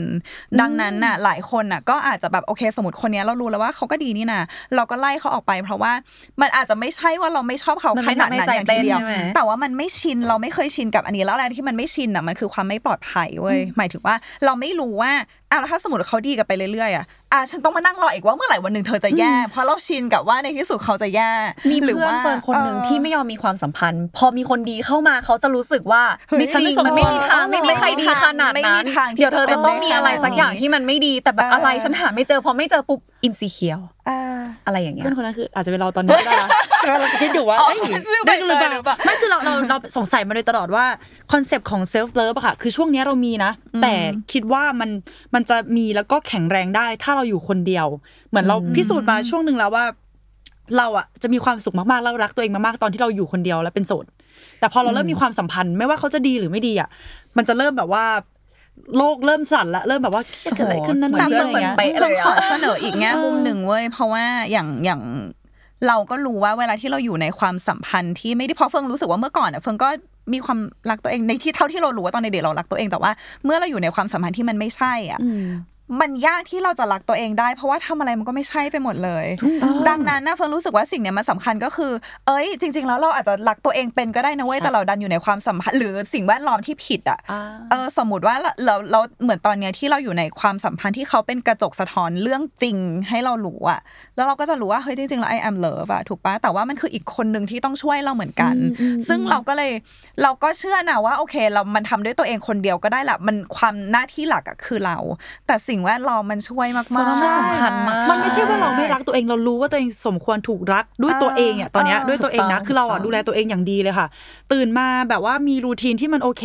เอาเวลาแบบว่าเวลาว่างวันเสาร์อาทิตย์ออกไปเดินเล่นทำนั่นทำนี่แบบว่า spoil ตัวเองเต็มที่ แต่มันเหมือนว่าสิ่งเนี้ยมันมีไว้แบบแล้วก็เหมือนเหมันสร้างเกราะ ไว้เพื่อเราคนเดียวอะอืมอืมคนอื่นเข้ามาปุ๊บมันจะมาสิ่งเนี้ยจะพังเขาจะทันมาทีรูนใช่เราความก็เลรัยกตัวเองของเรา ไม่อยากให้แบบมีใครเข้ามาทำอะไรกับสิ่งเนี้ยแล้วฉันรู้สึกมี self-love ของฉัน เออเราก็เลยมองว่า self-love สำหรับตัวเรานะหน้าตาของเราอะ self-love ของเราคืออยู่คนเดียวแต่มันจะดูอันนี้ไปปะมันจะดูแบบว่าฝังใจเกินไปแล้วมันไม่ move on หรือเปล่า อะล่ะฉันเข้าประเด็นฉันได้ยังอะฉันกลัวมันได้สิเออคือคือคือเพิ่งรู้กลัวมันแบบไปสิ้นสุดเออเออประโยคสุดท้ายเลย คือเวฟสองของเฟืองอะก็คือเฟืองก็ใช้ชีวิตด้วยความรักตัวเอง ที่เรารู้สึกว่าเรารักตัวเองมาตลอด เราก็นึกว่าเรารักตัวเองได้แล้วอะไรเงี้ยแต่ว่าเมื่อปีนี้เลย ก็คือไปไปหาเพื่อนไปไปเจอเพื่อน แล้วคนเนี้ยเป็นเพื่อนตั้งแต่สมัยแบบ AFS สมัยนักเรียนแลกเปลี่ยน เราเวลาเราแล้วเราสนิทกับคนเนี้ยตั้งแต่สมัยนักเรียนแลกเปลี่ยนเพราะฉะนั้นนะเพื่อนเราคนเนี้ยถึงแม้ว่าจะไม่ได้เจอกันบ่อยนะ แต่ว่าเขาจะรู้จักเราตั้งแต่เราเป็นแบบฮอร์โมนวัยวาวุ่นน่ะจนถึงจนถึงเวอร์ชันนี้ที่แบบเออสงบอะไรอย่างเงี้ยเพราะฉะนั้นเขาจะเห็นเรามาเป็น roller coaster ของแบบห้วงอารมณ์ต่างๆอะไรเงี้ยแล้วเหมือนเขาก็ถามอัปเดตชีวิตเพราะไม่ได้เจอกันนานมากหลายปีอะไรเงี้ยก็อัปเดตชีวิตว่าเออเป็นยังไงบ้างอะไรเงี้ยแล้วเขาถามถึงความรักตอนนั้นตอนอเมริกาที่เราเฮิร์ตมากๆอะไรเงี้ยแล้วในใจเราอะ ในความรู้สึกเราเราก็แค่รู้สึกว่าณตอนนั้นที่คุยกับเพื่อนอะก็แค่เล่าให้ฟังว่าเออตอนนั้นนะมันโหดกับเรามากเลยนะ อย่างงูอย่างงี้อะไรอย่างเงี้ยแล้วก็เพราะเราเพราะเราเราไม่ได้ไม่ได้รู้สึกอะไรกับมันนั้นแล้วในความรู้สึกเรานะ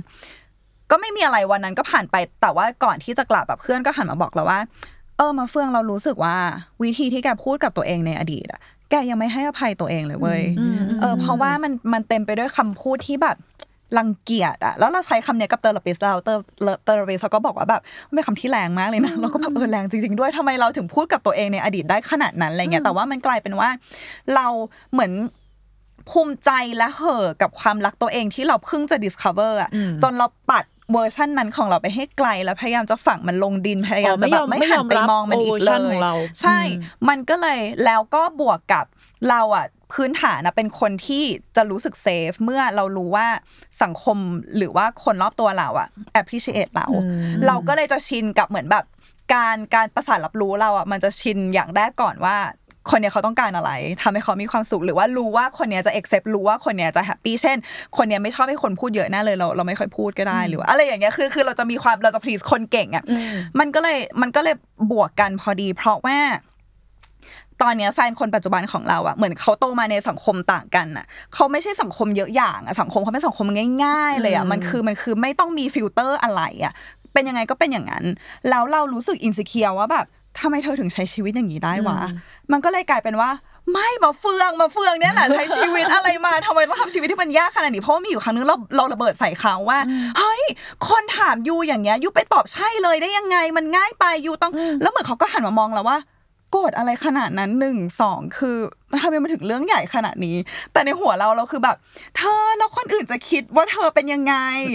แล้วพอเราพูดมันออกมาเราก็เลยแบบอ๋อที่ผ่านมามันอาจจะไม่ใช่รักตัวเองนะเว้ยเราแค่ปกป้องอีโก้ของเราอะเออมันก็เลยมันก็เลยทั้งหมดทั้งมวลอะมันก็เลยรวมกันว่า ข้อหนึ่งเลยคือความรักตัวเองอะมันคือหลักทั้งหมดของตัวเองเว้ยเพราะว่ามันจะมีบางคนที่รู้สึกว่า ถ้าเราสอบเข้าที่เนี้ยได้อะถึงจะคู่ควรกับการรักตัวเองว่า ถ้าเราผอมก่อนเราถึงจะคู่ควรกับการรักตัวเองวะหรืออะไรแต่ว่า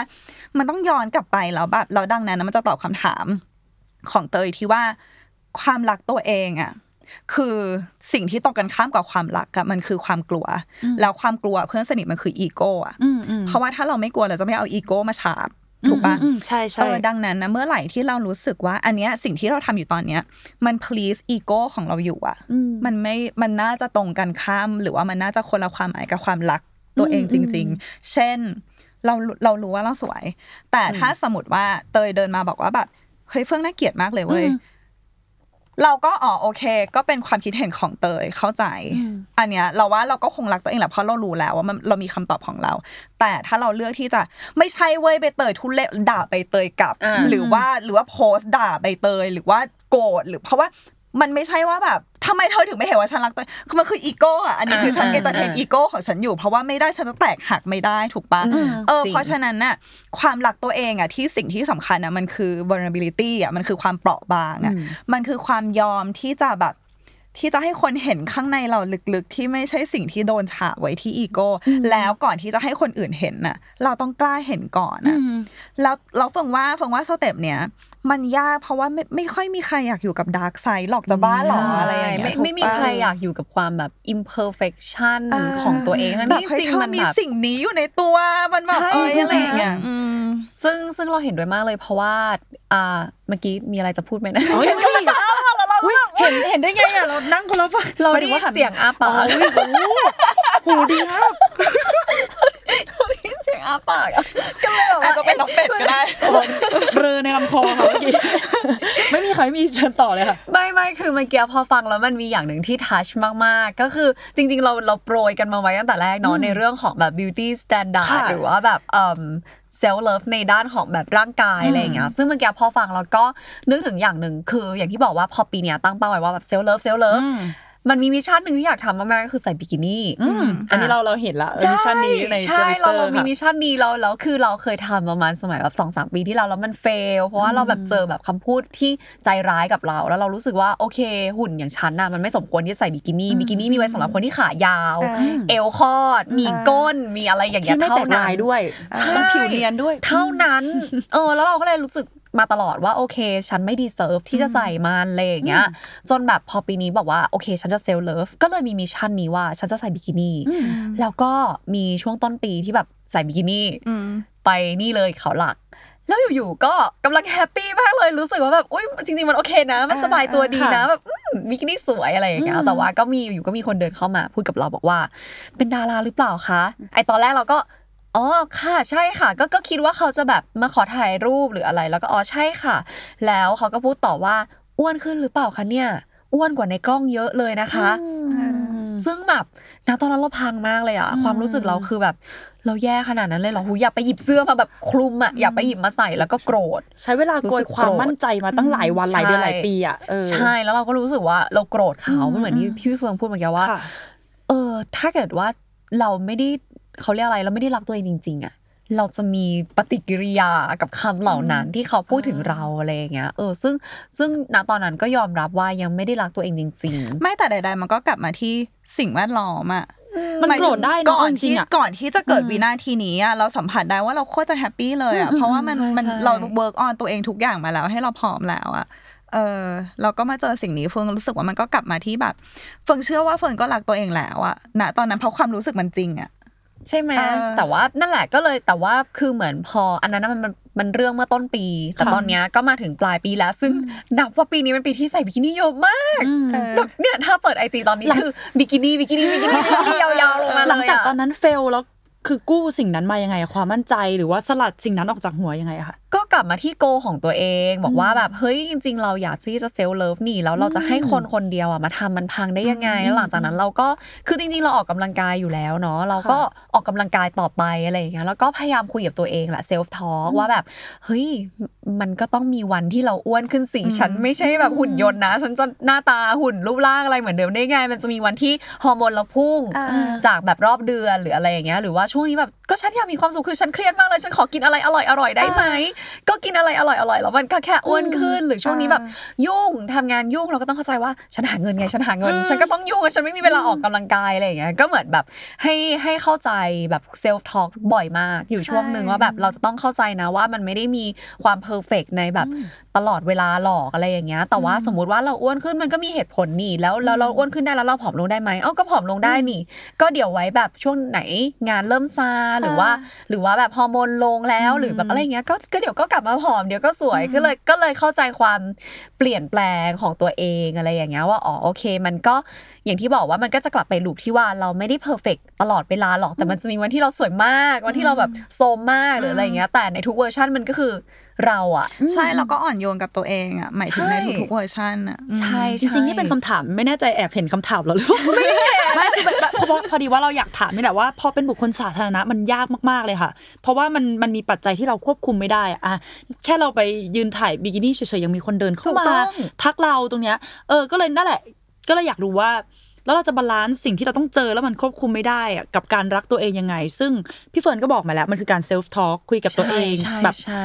เรียกว่าอะไรอะเอ่อยึดเป้าหมายที่เราตั้งใจว่าเราจะรักตัวเองเราจะแบบว่า appreciate ร่างกายหุ่นเราอย่างนี้ใช่ไหมคือคือเฟิร์นว่าแบบเราฟังเสียงคนนอกมาเยอะเกินไปแล้วอะไรเงี้ยแต่ว่าเรากลับแบบหลาย ๆ คนละกันอาจจะไม่ได้ self-talk ไม่ได้ฟังเสียงตัวเองเลย หรือแม้แต่เสียงที่เราพูดกับตัวเองค่ะมันอาจจะเป็นเสียงที่ตอกย้ำในสิ่งที่คนนอกพูดกับเราด้วยซ้ำว่าแบบอ้วนขึ้นไม่ดีเลยทำไมช่วงนี้โทรมทำไมช่วงนี้ไม่สวยแต่แบบแล้วเราได้ self-talk กับตัวเองบ้างหรือเปล่าว่าแบบ มันเพราะอะไรอะไรเงี้ยอย่างที่เฟิร์นบอกว่าแบบโอเค มันอาจจะจริงก็ได้นะ เราก็ไม่ต้องบอกว่าไม่ฉันแบบ ฉันไม่ได้อ้วนขึ้นแต่จริงๆแบบอาจจะเปลี่ยนไซส์กางเกงไปแล้วอะไรเงี้ยก็ยอมรับไปสิคือออ้วนขึ้นก็ก็ยอมรับว่าอ้วนขึ้นแต่เราก็ต้องเข้าใจว่าแบบเพราะอะไรแต่อะไรอ้วนอย่างขึ้นเงี้ยก็ไม่ได้หมายความว่าเราไม่สมควรที่จะได้รับความรักจากตัวเองเนาะใช่เราได้ใดอะคือเวลาเราเรารู้สึก รู้สึกสั่นคลอนจากประโยคของคนอื่นอะมันคือมันคือเสียงเอ็โคจากข้างในเรา มันต้องมันต้องตัดให้ได้อะหมายถึงว่าทุกคนจะมีความอินสิเคียวกับอะไรบางอย่างอยู่อะไรเงี้ยถูกปะสมมติว่าของสมมติว่าแบบมันคือน้ำหนักมันคือมันคือ ความทำงานเก่ง หรือมันคืออะไรก็แล้วแต่ที่ที่มันจะสั่นคลอนของเรา มันง่ายมากคือยกตัวอย่างเช่นเวลาเราถ่ายไอจีถ่ายโซเชียลค่ะมีเดียอะไรเงี้ยเราจะเจอหลายคอนเทนต์มากที่ทั้งตรงกันข้ามกับสิ่งที่เราเชื่อ ทั้งใช่เลยสิ่งที่เราคิดอยู่หรืออะไรเงี้ยบางทีอะคือเฟิร์นเฟิร์นไม่แน่ใจว่าหลายคนจะ get เฟิร์นหรือเปล่าแต่ว่า มีมีมีบางคนก็มาเหมือนแชร์ให้เฟิร์นฟังว่า เวลาบางทีเลื่อนไอจีไปสมมตินะว่าเรามีปัญหาเรื่องความรักอยู่ แล้วก็จะประโยคเนี้ยแบบอุ้ยเจ็บเราพอดีเลยอะเฮ้ยแปลว่าความรักต้องแย่แน่ๆเลย ซึ่งจริงๆแล้วอะคือคอนเทนต์ในไอจีมันมีเยอะมากอะใช่เราเรามีสิทธิ์ที่จะเลือกว่าเออเราจะหยิบอันไหนมาแล้ว เราก็มีสิทธิ์ที่จะต้องตั้งสติกับตัวเองมากๆว่า เหมือนบางทีอะเวลาเราได้ยินอะไรอะที่มันตรงกับสิ่งที่เรากลัวเราจะเชื่อเองว่ามันจริงเอามาตอกย้ำเราเราจะอีกทีเชื่อเองว่ามันค่ะจริง แต่จริง ๆ แล้วมันไม่ใช่ คือเราต้องคัดให้ได้ว่าเอ้ยมันคือ มันดันเป็นตรงกับสิ่งที่เรากลัวแต่มันไม่ได้แปลว่ามันคือเรื่องจริงเอออันเนี้ยว่าสำคัญ คือว่าจากที่พี่เฟิร์นเล่าก่อนอันนี้ค่ะ ที่เป็นเรื่องบิกินี่อะคือเราอยากรู้ว่า ถ้าเกิดว่ามันมีคนเดินมาพูดกับเราอย่างเงี้ย มาทำลายความมั่นใจเราที่มันสร้างมาเป็นปีเป็นแบบสิบปีอะไรอย่างเงี้ย อยู่ๆวันหนึ่งเรามั่นใจแล้วมีคนมาทำลาย ในไม่กี่วินาทีอะแล้วเราไปโกรธเขาอะสิ่งนี้มันหมายถึงว่าเรายังรักตัวเองอยู่ไหมทำไมเราถึงไปโกรธคนนั้นนะเออหรือคืว่าเราถ้ถ้ insecure ตัวหรือเปล่าเออถ้าเรายังถ้าเรารักตัวเองจริง ๆอะเราเราจะโกรธคนคนนี้ไปทำไม อืมพี่เฟิงสามารถแบบ อธิบายได้ไหมเพราะว่าทุกคนต้องอย่าลืมว่าเราคือมนุษย์เว้ยแล้วมนุษย์มาพร้อมทุกความรู้สึกอะถูกปะมันไม่ใช่ว่าเรารักตัวเองแปลว่าเราต้องเจอแต่ positive experience หรือว่าอารมณ์ดีๆ ความรู้สึกดีๆ ต่อตัวเองอะเพราะว่ามันไม่ใช่ เราเฟิงรู้สึกว่าอันเนี้ยเฟิงพูดกับแบบ client เฟิงบ่อยมากเหมือนกันเพราะว่าบางทีอะเขาจะเข้ามาด้วยความรู้สึกว่า ทำไมโกรธอะไม่ชอบเลยความรู้สึกโกรธทำไมอิจฉา ไม่ชอบเลยความรู้สึกอิจฉาอะไรเงี้ยแต่ว่าบางทีอะสมมตินะว่าเราอิจฉาใครอะมันก็สามารถแปลได้เหมือนกันว่า ก็เรารู้ว่าเรา deserve อะเรารู้ว่าเราคู่ควรกับสิ่งนี้โอกาสนี้ที่เขาได้อะสมมติว่าเพื่อนเพื่อนสนิทเราได้เลื่อนตำแหน่งอะ เราว่าเราก็ทำงานเก่งเหมือนเพื่อนเราเลยอะทำไมเราถึงจะไม่รู้สึกอย่างนี้ได้วะ คือมันก็คงมีเฟิร์มมั่นใจว่ามันมีแหละคนที่แบบเคยฉันยินดีกับเธอหรือว่าอะไรเงี้ย แต่ว่าความรู้สึกทุกความรู้สึกมันคือเรื่องจริงแล้วเราก็ไม่ควรจะตัดสินความรู้สึกนั้นแล้วแปลว่ามันคือตัวร้ายหรือตัวดีอะอืมแล้วเฟื่องรู้สึกว่า เราสัมผัสได้อยู่แล้วว่าความรักตัวเองคืออะไร ถ้ามันมีอะไรมากระทบอะทำไมมันจะไม่สั่นคลอน คือเฟืองว่ามันมันไม่ใช่เกราะป้องกันให้เราไม่เจอเรื่องแย่ๆเลยในชีวิตอะเออแต่เฟืองรู้สึกว่าเราเราเราเรามีสิทธิ์ที่จะรู้สึกทุกความรู้สึก ถ้าเรารู้ว่าสิ่งนี้มันมีค่ากับเราอะ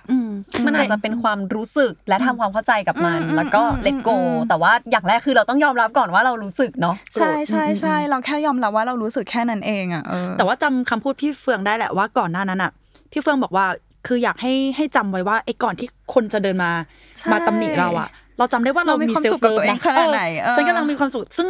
ตัวแปรที่เข้ามา มันไม่ใช่เราเลย มันไม่ใช่เราทำโทษตัวเอง เราถึงได้ถึงสมควรต้องโดนอะไรอย่างนั้นอะมันคือใครก็ไม่รู้เป็นปัจจัยที่มันอืมควบคุมไม่ได้อะแต่ใช่แต่มันควบคุมไม่ได้เออจริงใช่ใช่แต่อย่างหนึ่งใช่ก็คือนั่นแหละเทคนิคที่เฟิร์นใช้ก็คือ ถ้าเขาพูดให้เราได้ยินได้ เราก็จะต้องพูดให้ดังกว่าให้ตัวเองได้ยินเออเฮ้ยใช่สตรองใช่มากใช่พยายามอยู่เราเราได้ได้อะคือเฟิงก็อยากให้ทุกคนรู้ว่า คนคนหนึ่งที่มีความสุขกับตัวเอง อันนี้คือพูดในในในทาในทาในแนวของอีกคนหนึ่งนะคนคนหนึ่งถ้ามีความสุขกับตัวเอง เขาคงจะไม่ใช้เวลาของตัวเองที่มีค่าเพื่อจะบอกอีกคนนึงว่าอีกคนนึงดีไม่พอขนาดไหนอะต้องถูกปะถูกคือหลายต้องครั้งอะเวลาที่เราเจออะไรแย่ๆเจออะไรไม่ดีอะทุกครั้งเว้ยมันคือ reflection หรือมันคือการสะท้อนกลับของความรู้สึกของคนนั้นที่พูดกับเราอะถ้าเรารู้สึกว่า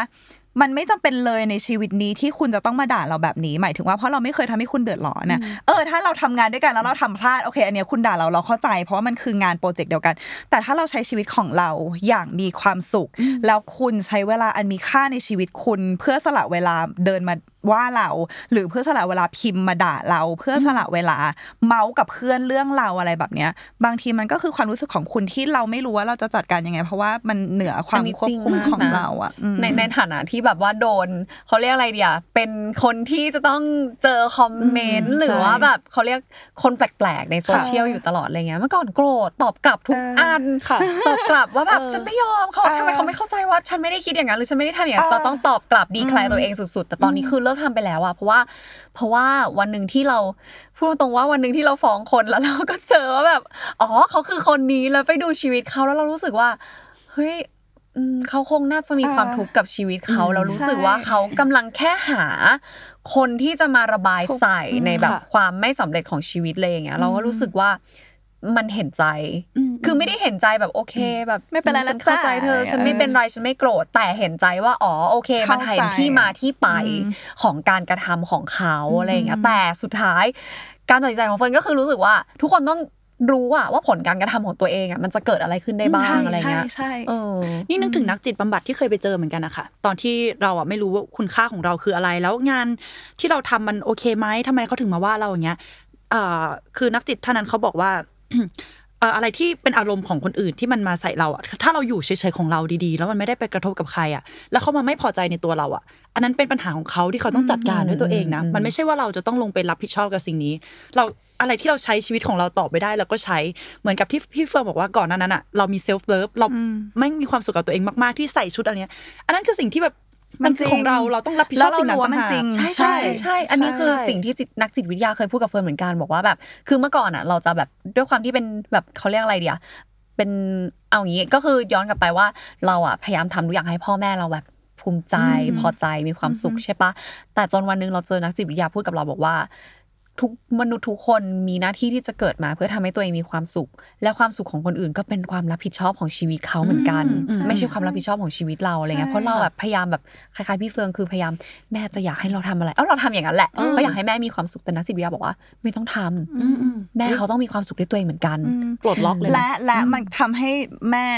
ได้โอกาสเรียนรู้ว่าความสุขของเขาคืออะไรเพราะอะไรรู้ป่ะใช่เพราะว่าถ้าเราไม่ทำสิ่งเนี้ย บางทีเขาก็จะใช้ชีวิตแบบเนี้ยไปเรื่อยๆว่าเอ้ยความสุขของลูกคือเราความสุขของเราค่ะคือลูกมันจะมันจะติดกันอย่างเงี้ยถูกต้องเพราะว่าเขาไม่รู้ว่ามันมีช้อยส์อื่นในชีวิตเขาเว้ยทุกคนอืมมันก็คือแค่จริงๆเราเราเราทำดีต่อเขานะ หมายถึงว่าเราทำให้เขารู้ว่าชีวิตเขามีทางเลือกอื่น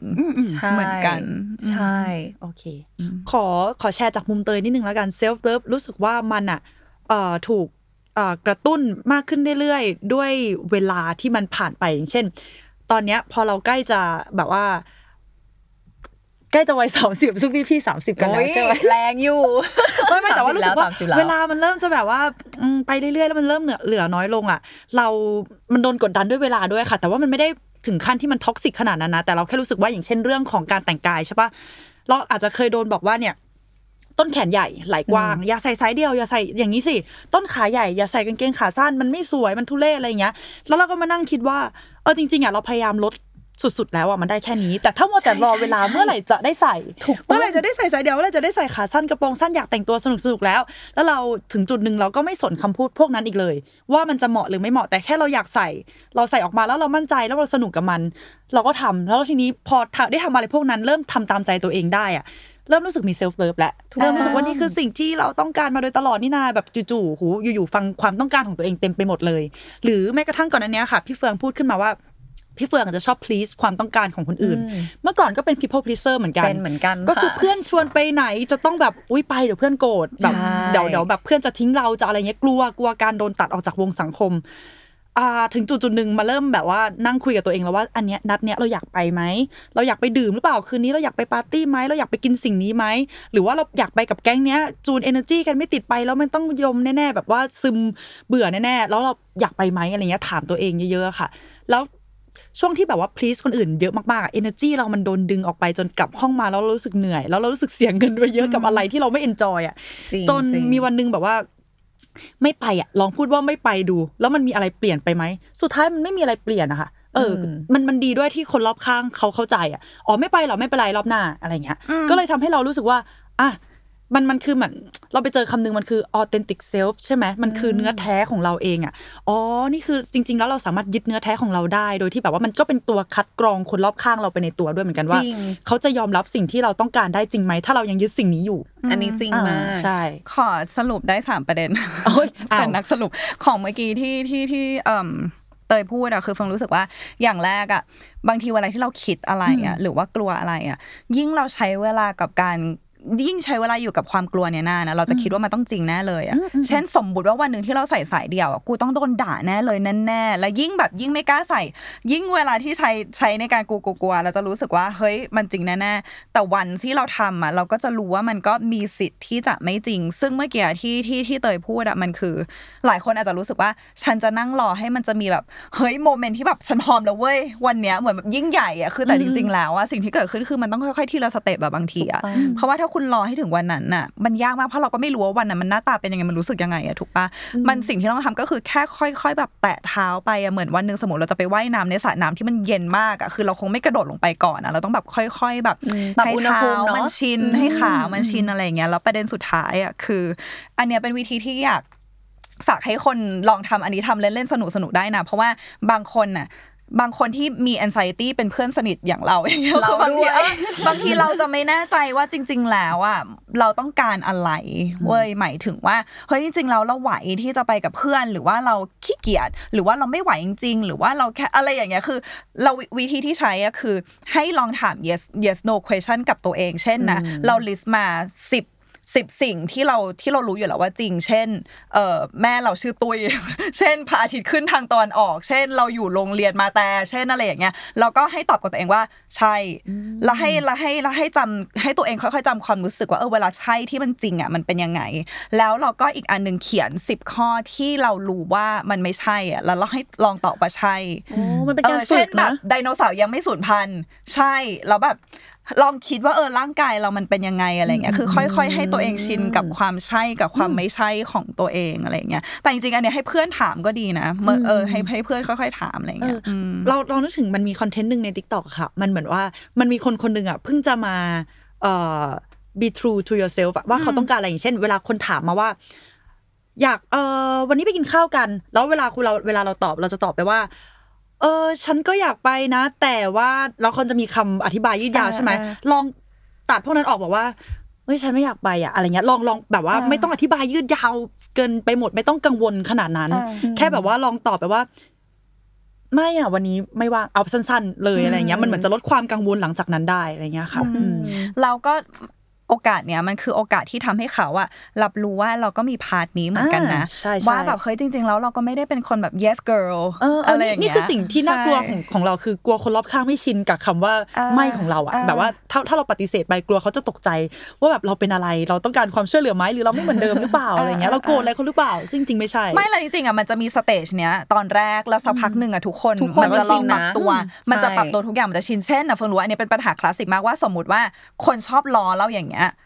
แล้วเราขำตลอดแต่จริง ๆ แล้วเราไม่โอเค แล้ววันหนึ่งที่เราบอกเขาว่าเฮ้ยจริงๆแล้วมันไม่โอเคนะ คือเราอะก็กลัวว่าเรานี่คือทุกคนนะก็กลัวว่าความสัมพันธ์มันจะเปลี่ยนไปเธอจะมองเอาวเธอจะไม่เล่นกับเราแล้ว เธอจะอะไรสักพักหนึ่งมันจะกลับมาหา balance ได้ แต่ว่าตอนแรกอะมันจะเจื่อนเจื่อนอะไรอย่างเงี้ยทุกคนมันแค่เป็นตอนแรกแล้วถ้าเกิดอออยว่าให้ทุเขาคนเข้าใจรับสิ่งนี้ไม่ได้ล่ะ แบบว่าเปลี่ยนไปจริง ๆ ไม่เล่นด้วยแล้ว เราก็จะได้รู้ว่าเราจะได้รู้เขารู้สึกว่ามันก็เป็นการแบบคัดกรองคนในชีวิตเนาะที่แบบมีความเข้าใจในค่ะแบบเดียวๆกันใช่ อะไรเงี้ยแล้วมันจะกลายเป็นว่าเราก็จะกรองแต่ความสัมพันธ์ใช่ที่เราสบายใจอยู่ในชีวิตเรา แล้วหลังจากเนี้ยมันจะใช้เวลาง่ายขึ้นเยอะเลย คือเฟิร์นเนี่ยก็เคยดูเหมือนไม่แน่ใจว่าบทความหรือว่า TikTok เนาะแต่เขาพูดประมาณว่าแบบเหมือนพอโตแล้วอะเวลาในชีวิตเรามันน้อยลงอะเมื่อก่อนตอนเด็กๆเรามีแค่เรียนค่ะกับบ้านอะไรอย่างเงี้ยแต่ว่าตอนโตแล้วหูเรามีหลายอย่างมาก ใช่ แล้วเวลาจริง ๆ ที่เรามีอะมันน้อยมาก แล้วถ้าเราเอาแต่ yes กับทุกคนทุกอย่างอะเราจะเหนื่อยมาก เพราะเราไม่เหลือเวลาให้ตัวเอง หรือแม้แต่จริงๆสมมติเพื่อนที่เราสนิทมากจริงๆอะ ค่ะ เราอาจจะเฮ้ยแบบเรารับนัดอีกนัดไปแล้วที่แบบจริง ๆ แล้วเราไม่ได้อยากไปด้วยซ้ำอะไรอย่างเงี้ย แต่ว่าเหมือนคนนั้นนะเขาพูดประมาณว่า ถ้าเราเซโนกับสิ่งที่ไม่ใช่อะเราจะมีเวลาเซเยสกับสิ่งที่ใช่มากขึ้นอะไรอย่างเงี้ยเออแล้วเรารู้สึกว่าพอเราฟังประโยคนั้นน่ะมันก็เปลี่ยนเราเหมือนกันเพราะปกติเราก็เป็น yes man yes ค่ะ girl ละกัน yes ค่ะ girl เหมือนกันอะไรอย่างเงี้ยใช่เราประเด็นเลยคือมันทำให้อยากให้ทุกคนรู้ว่า การรักตัวเองมันถึงยากไงในยุคใบนี้ เพราะว่าเราอะเรียนรู้มาอยู่แล้ว เพราะเราจะเห็นตัวอย่างมากมายว่าคนที่ please คนอื่น ก็คือเอาคนเอาความรู้สึกของคนอื่นมาก่อนอะ เขาได้ดีในชีวิตอะถูกปะหมายถึงว่าแบบเออเขาเป็นคนที่คนอื่นรัก แต่อาจจะรักเพราะสิ่งนี้นะ แต่ว่าคนอื่นรักอะเราเราเราทำไมคนคนหนึ่งถึงจะกล้าอยากจะเสี่ยงว่าแบบเออเธอจะรักฉันหรือเปล่าถ้าฉันเซโนเขาใจะแบบค่ะคือมันยาก คือเพื่อนแค่อยากให้ทุกคนรู้ว่าเฮ้ยมันยากแล้วถ้าคุณรู้สึกว่ามันยากอะมันมันโอเค เพราะว่ามันมันยากจริง ๆอะเออแล้วแล้วคุณก็อันนี้คือเรื่องจริงเลยคือเฟิร์นก็ไม่อยากจะมาโลกสวยให้ฟังแต่ว่าคุณมันเป็นไปได้ว่าคุณก็อาจจะเสียใครบางคนไป ที่เมื่อก่อนใช่เขาแค่รักคุณ เพราะว่าคุณเขารู้ว่าคุณจะอยู่เพื่อเขาเสมอโดยที่เขาไม่ได้สนใจคุณอะไรอย่างเงี้ย คือมันจะมีโมเมนต์ที่ก็เจ็บเหมือนกันนะ กลับมา ซึ่งซึ่งก็อยากให้ทุกคนเชื่อว่ามันก็จะคุ้มถ้าเราเจอตัวเองอะจริงเนาะจริง อันนี้จริงขอขอถามอีกเป็นอีกมุมหนึ่งเลยของเรื่อง self love ก็คือเป็นเรื่องของ self love ที่เราอยากจะป้อนให้คนอื่นได้ไหมอะอันเนี้ยคือมันเป็นคนรอบตัวเราเองแหละ คือพอคอนเซปต์ self love มันมาคำมันเท่ เราอยากให้คนที่เรารักเราเป็นห่วงอะเขาก็มี self love กับตัวเอง แต่มันถึงจุดไหนเราถึงจะไม่กดดันเขาอะค่ะ คือเรามีเคสมาก็คือเรามีเพื่อนเรามีคนรอบข้างคนหนึ่งที่ ตลอดชีวิตเขาคือการ please คนอื่นอะแล้วเราเห็นเขา please คนอื่น จนแบบไม่แน่ใจว่าเขาได้มีเวลาให้ตัวเองบ้างหรือเปล่า แต่ว่าความสุขของเขาคือการ entertain ผู้คน ใครต้องการอะไรอยากให้ทำอะไรบอกได้ครับได้ครับได้ครับหมด เอออยากให้ไปที่นั่นได้ครับ อยากให้ทำสิ่งนี้ได้ครับอะไรเงี้ย แล้วจริงจริงจริงๆเขาดู enjoy นะคะ แต่เราดันไปตั้งแง่เองว่าเขา enjoy ด้วยตัวเองหรือที่ผ่านมาเขายังไม่เคยรู้จัก self love ตัวเองหรือว่าการเอ่อความต้องการที่แท้จริงของตัวเองกันแน่อะไรเงี้ย เราก็กลัวว่าเราจะเอาสิ่งเนี้ยไปยัดให้เขาจนเกินไป แต่ด้วยความเป็นห่วงอะเราอยากให้เขามีเวลากับของตัวเองแล้วเราอยากให้เขาลองลองนึกว่าเขาเหนื่อยกับสิ่งนี้ไหมเขาเขาต้องการทำสิ่งนี้จริง ๆ หรือเปล่าหรือมันคือความเคยชินที่เขาชอบ entertain ผู้คน แล้วก็say yes กับทุกอย่างตลอด อืมมีมีคำแนะนำไหมคะว่า ถ้าเราเป็นห่วงคนคนนี้มากๆแล้วอยากให้เขามี self love อะเราต้องพูดกับเขายังไง เฟิร์นว่าเฟิร์นอะเข้าใจเตยตรงที่ว่าเราเราเรามันก็จริงที่บางทีอะเราเรารู้สึกไปเองว่าสิ่งเนี้ยมันดีสำหรับเรา เราก็เลยคิดว่าสิ่งเนี้ยมันอาจจะดีสำหรับคนอื่น ซึ่งใครจะไปรู้ในโลกนี้มันอาจจะมีคนที่ truly happy อะที่ที่ please คนอื่นก็ได้อะถูกปะแต่เฟิร์นว่าถ้าเฟิร์นเป็นเตยอะเฟิร์นคงแบบ แค่จะ แชร์เหมือนเสนอ เปิดประตูให้เขาเห็นว่ามันมีประตูอีกบานที่เขาสามารถก้าวเข้าไปก็ได้ เช่นแบบเฮ้ยจริง ๆ จริง ๆ ไม่ต้องไปก็ได้นะ สมมติว่าเราชวนเขาแล้วเขาบอกเออได้ได้เดี๋ยวไปเฮ้ยแต่จริงๆถ้าไม่อยากมาก็ไม่มาก็ได้นะ เพราะว่ากิฟมันก็อยากไปสมมติอะไรอย่างเงี้ยหรือว่าแบบเอ้ยจริงๆอะไรอย่างเงี้ยคือทำให้เขาเห็นว่า you can say no นะ คือก็แค่พูดเพราะว่าเฟิงรู้สึกว่าบางคนอะมันไม่รู้จริง ๆ ว่ามันสามารถเลือกอีก choice หนึ่งได้ เหมือนตอนในเด็กที่เรารักใครมากเราไม่คิดว่าเอ้าเราเราไม่ต้องรักก็ได้นี่คือเหมือนกับเราเรารู้รู้สึกว่าเราแค่ต้องรัก คือเหมือนเฟิร์นรู้สึกว่า บางคนเขาก็ไม่รู้จริง ๆ ว่าเขาสามารถที่จะมีอีก choice หนึ่งก็ได้แล้วมันเหมือนกันเลยมันเหมือนคนที่คนที่คนอื่นมองว่าเฮ้ยเธอเป็นคนที่โคตร happy เลยอะคนคนเนี้ยบางทีเขาก็รู้สึกว่าแบบ แล้วถ้าฉันเศร้าอะใช่ใช่ใช่ใช่ใช่ใช่มีใช่สิทธิ์ที่จะมีสิทธิ์ที่จะเศเศร้าร้าไหไหมมอะไรเงี้ยคือเฟิร์นรู้สึกว่า ถ้าเรากลัวว่าเราจะไปยัดเยียดเขา เพราะว่าคือการยัดเยียดมันก็เป็นอีกอันหนึ่งที่ที่มันก็ไม่ใช่ความรู้สึกที่ดีถูกป่ะแต่เราแค่เสนอให้เขาอะว่าแบบมันมีประตูอีกบานหนึ่งที่เธอเปิดได้นะเหมือน Alice in Wonderland อะเธอเปิดได้หลายประตูเลยอะแล้วเธอก็แค่ไป explore ใช่เธอไม่ต้อง confirm ก็ได้ว่าจริง ๆ แล้วแบบ no มันดีกว่า yes อาจจะดีกว่าก็ได้แต่เธอ explore ได้อะไรเงี้ยโอเค เข้าใจแล้วเออนี่ก็เป็นดูเป็นทางที่ยื่นให้แต่ไม่ได้กดดันไม่ได้บังคับว่าจะต้องทำเนาะแล้วอะอีกมุมหนึ่งแล้วกันก็คือ ก่อนหน้านี้เราพูดถึงการ build self love ให้กับตัวเองเนาะแต่อีกแง่หนึ่งก็คือการกลับมาละกัน ก็คืออันนี้มันจะเป็นเคสแบบว่าอ่าเราอยู่ในความสัมพันธ์หนึ่งมา แล้วเราดูแลคนคนนั้นมาโดยตลอด แล้วคุณค่าของเราคือการได้ดูแล คนคนเนี้ยแบบว่าป้อน ทุกอย่างดีๆให้กับเขาเรารู้สึกว่าเรามีคุณค่าอย่างเงี้ยค่ะ แล้วอยู่ๆวันหนึ่งความสัมพันธ์มันจบลง แล้วมันถึงเวลาที่เราจะต้องกลับมามอบคุณค่าให้ตัวเองแทนแล้ว คือมันไม่มีคนตรงนั้นให้เราทำหน้าที่แล้วอะเราจะมองหาคุณค่าของตัวเองยังไงดีอะมันหมายถึงว่าการกลับมารักตัวเองอะทำได้ยังไง มีเหมือนกันก็อย่างที่บอกว่าแบบเราก็เคยอยู่ในความสัมพันธ์ที่เราก็แบบให้ ให้อย่างเดียวเลยแบบเฮ้ยอันนี้ไหมอันนั้นดีนะไอ้นู่นไหมทำอันนี้สิอะไรอย่างเงี้ยแล้วจนวันหนึ่งบางทีเราก็รู้สึกว่าเอ้าเขาไม่ได้อยากได้มัน เพราะว่ามันดีสำหรับเรา แต่เขาไม่ได้อยากได้อะไรเงี้ยเออมันมันก็โยงกลับไปเรื่องคล้ายๆเรื่องเมื่อกี้เหมือนกันที่เรารู้สึกว่าเอ้า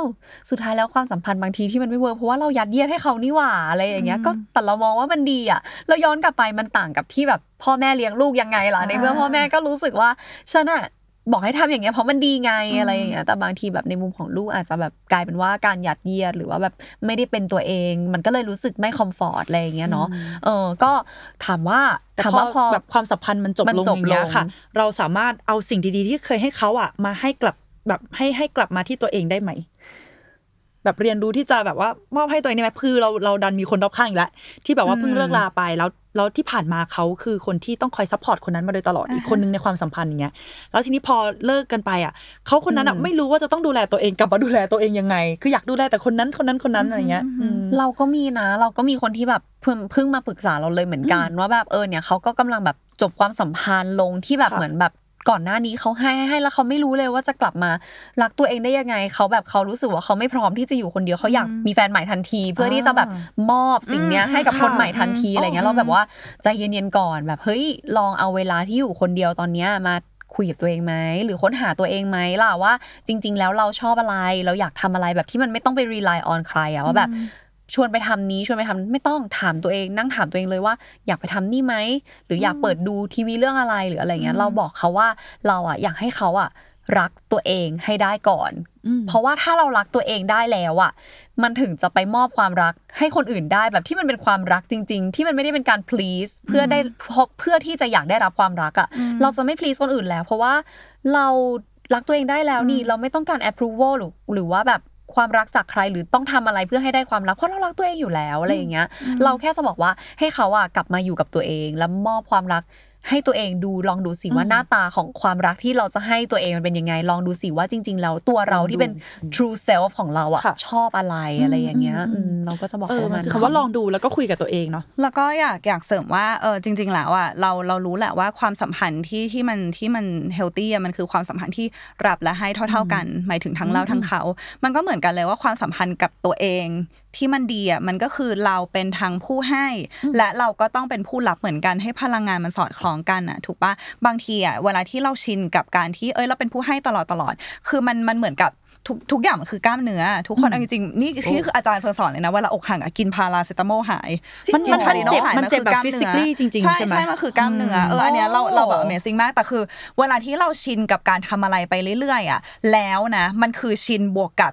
expected reward อะหรือว่ารางวัลที่เรารู้ว่ามันจะได้ เช่นอะไปรับเขาทุกวันทุกวันแล้วเขาก็ขอบคุณนะอะนี่คือรางวัลถูกปะหรือว่าแบบเออไปพยาบาลแบบดูแลแล้วนู่นนี่คือเราชินกับการให้แล้วกล้ามเนื้อเรามันก็ชินที่มันจะออกแบบเนี้ยเหมือนเราชินเราจะเทรนไปวิ่งมาราธอนเราก็ต้องซ้อมวิ่งทุกวันนะมันมันก็ชินถูกปะเราชินกับกล้ามเนื้อ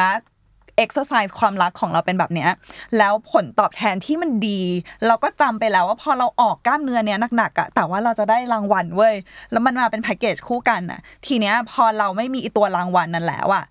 แต่ว่ากล้ามเนื้อมันยังชินอยู่อะมันเหมือนแบบเฮ้ยเรา